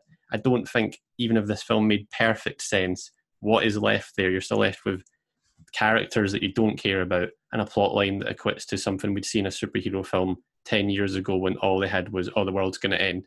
And we're so sick of that that we just ex- even though i liked this film i just expected something more from somebody who's given over 200 million dollars and is considered one of the greatest filmmakers in recent memory to do something more than a generic villain wants to blow up the world plot which we see in james bond even done better in james bond in recent memory I think that is the last thing I've got to say, or I think we'll be here till tomorrow morning trying to work out why we think this is the way. Apart from hashtag release the Nolan cut. I would We'll- rather we'll kill end it on myself. you know, not, um, not because I know we need to go, but I have to say this now. Maybe that's not actually out of the realm of possibility where this was edited down to meet a mandate of getting into more screens. Maybe Warner Brothers said to Nolan, we'll hit that mandate in August, but the thing is, we've got to cut, let's say, 20 minutes out of it. We can get more screenings per hour or per day, sorry. Maybe that literally is something. Maybe he, maybe he has taken a bit, bit the bullet. Who knows? But wouldn't it be a revelation to see the Nolan cut on HBO Max? Oh, what, what a what a what a dream! Just to end up I on my think I know I'd rather watch that than the fucking Snyder cut. Ah, you say you're saying that now, George. Come on, when it when it drops on HBO Max, I think you know you'll be the first one to be like, guys, it's amazing. Obviously, with Leonard Cohen's Hallelujah, it's perfectly advertised as well. What a uh, what on the nose um, advertisement from Zack Snyder. Who would have thought? But just to get my overall thoughts on the film, I mean, I can't really sort of explain it more than I have done. Um, the, a mess is a great sort of uh, response that I ha- I've had to this film. It is a mess. It's all over the place. It's weird. It's wacky. It's underwhelming. It's poorly. It's poorly written throughout. It's boring at times. Uh, nothing here is elevated. Nothing here is heightened. It's nothing to add to the zeitgeist. Um, doesn't do anything in Nolan's filmography. Um, doesn't do anything with Pattinson, who I think he's good, like Rory said, but I think he has no humour in the film. I think he, he- I think he's generally sort of like very, very shaky at times. Debicki's one note, written in sort of a misogynist tale. Branagh for me is probably the standout with what he does because he's actually venomous. The inversion is shit. Sorry, I'll be more. the inversion is poor. Uh, mytholo- mythology is boring. Um, the color palette at times is is is, is it's just uneventful. The action set pieces get progressively worse. The final one is is barbaric, it's pointless, it's rubbish. The, the more I think about this film, the more you know I'm genuinely excited to watch the New Mutants. I, I want to like this film. I want to like Nolan. I like Nolan's filmography for the, for the most part. For me, this is one of his, maybe not the worst film, but this is one of a very select few where it's downright terrible in my eyes, and the rating is going to drop to, to, to the bottom of the barrel by by the end of the week. A week, I can just I can just tell. To round out Clappercast, we like to end on some of our latest film or TV recommendations.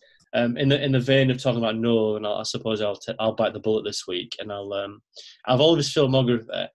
Um, again, when I said about recommending him going back to bare bones and going back to the basics, there's two things I think I could recommend for Nolan, but I'm going to go for the first one. I think that it probably will mentor this week. Guy Pearce, Joe Pantoliano, um, Marianne, uh, Carrie Ann Moss, early 2000s work, just focused on narrative, very experimental, like Villeneuve's Enemy.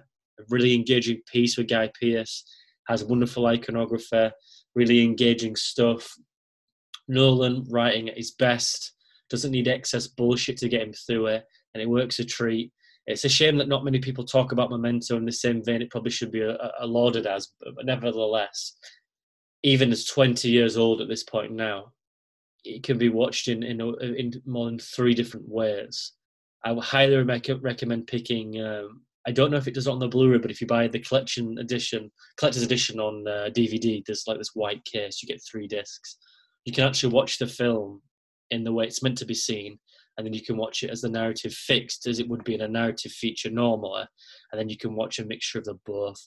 Um, very interesting to watch if you're into film studies, media studies, and you just want to look an experiment of of what plot and narrative just by a simple edit can can change a film. Really, really interesting piece of work. I just hope after tonight that uh, Nolan goes back down to that roots. Otherwise, you know, don't know where he's going to go next. But uh, George, what have you got for us this week?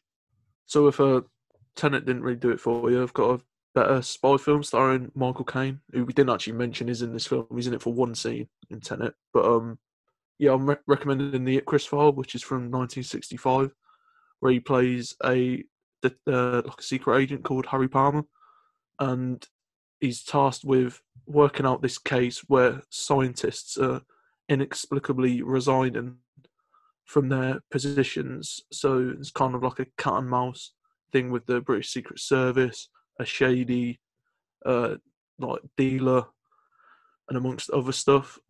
So for a comparison, it's kind of like a much has been made of it as like a response to James Bond in the '60s, and it actually shares a producer but I'd say it's more like the middle ground between James Bond and John le Carre's novels, where it's got more of the kind of mundane aspects of spy work, but there's still a little bit of the Bond stuff in it. I'm not going to obviously spoil it for anyone, but there's there's that Bond silliness in there towards the end. So yeah, anyone who loves their spy stuff, this is like a really good bare bones spy thriller with it's got like great charm. The writing's good. Caine's really good in it as well. So yeah, I'd say give it a watch if you can. It's called the Ipcress. Rory, your recommendations this week? Well, I've got two this week. First things first is uh, Lovecraft Country on HBO, which is their new kind of, I guess, flagship show for right now. It's a really interesting mashup between a kind of civil rights drama and then like a Lovecraftian cosmic horror and that sounds really weird to describe but it's i'm only two episodes in uh, but it's working quite well so far mixing all that together. There are some great performances in there so i definitely recommend that. And my second recommendation is going to be a film called private road which came out in 1971 and stars bruce robinson who directed with Withnail and i but is uh, the starring role in this. And it's kind of a mashup between Withnail and I, and it's very reminiscent of jo- Joanna Hogg's The Souvenir as well, about kind of youth in limbo in London in the early 70s. If you're interested in Withnail and I, it definitely serves as kind of a blueprint for that film. And in its own right, it's a very nice kind of stripped down romantic drama. So I definitely recommend that. And that's on the BFI player. And Kyle, finally, what have you got recommended for us this week? So mine is a, sort of a cheat. It's a series of TV programs slash films, and it's the um, the Up series, not the Pixar film. It's the Michael Apted documentary, which started in 1964. Um, for those who aren't familiar with it, basically in 1964, they made a. It was like a one-off of a, I think, an ITV show where they spoke to a select group of seven-year-olds from different backgrounds and different classes because they wanted to. They had there's this saying that is if you give me a child at seven, I will show you the man. And they wanted to see if what seven year olds were like at seven, if like what they had to say about the world. So initially when they did it, they just wanted to, talk to kids and see what stupid things they would say. But Michael Apted decided to go back seven years later and ask them the same questions. And he's been going back every seven years since then. So last year, 2019, they did 63 up. And he's still continuing to do it. Um, I wouldn't recommend what, I've done is watching every single one back to back in a week because a lot of it relies on the format that when you go to watch it, it's been seven years since you watched the last one. So there's a lot of here's the same clips over and over again. So when you're watching it in back to back, you are seeing a lot of repetitive nature.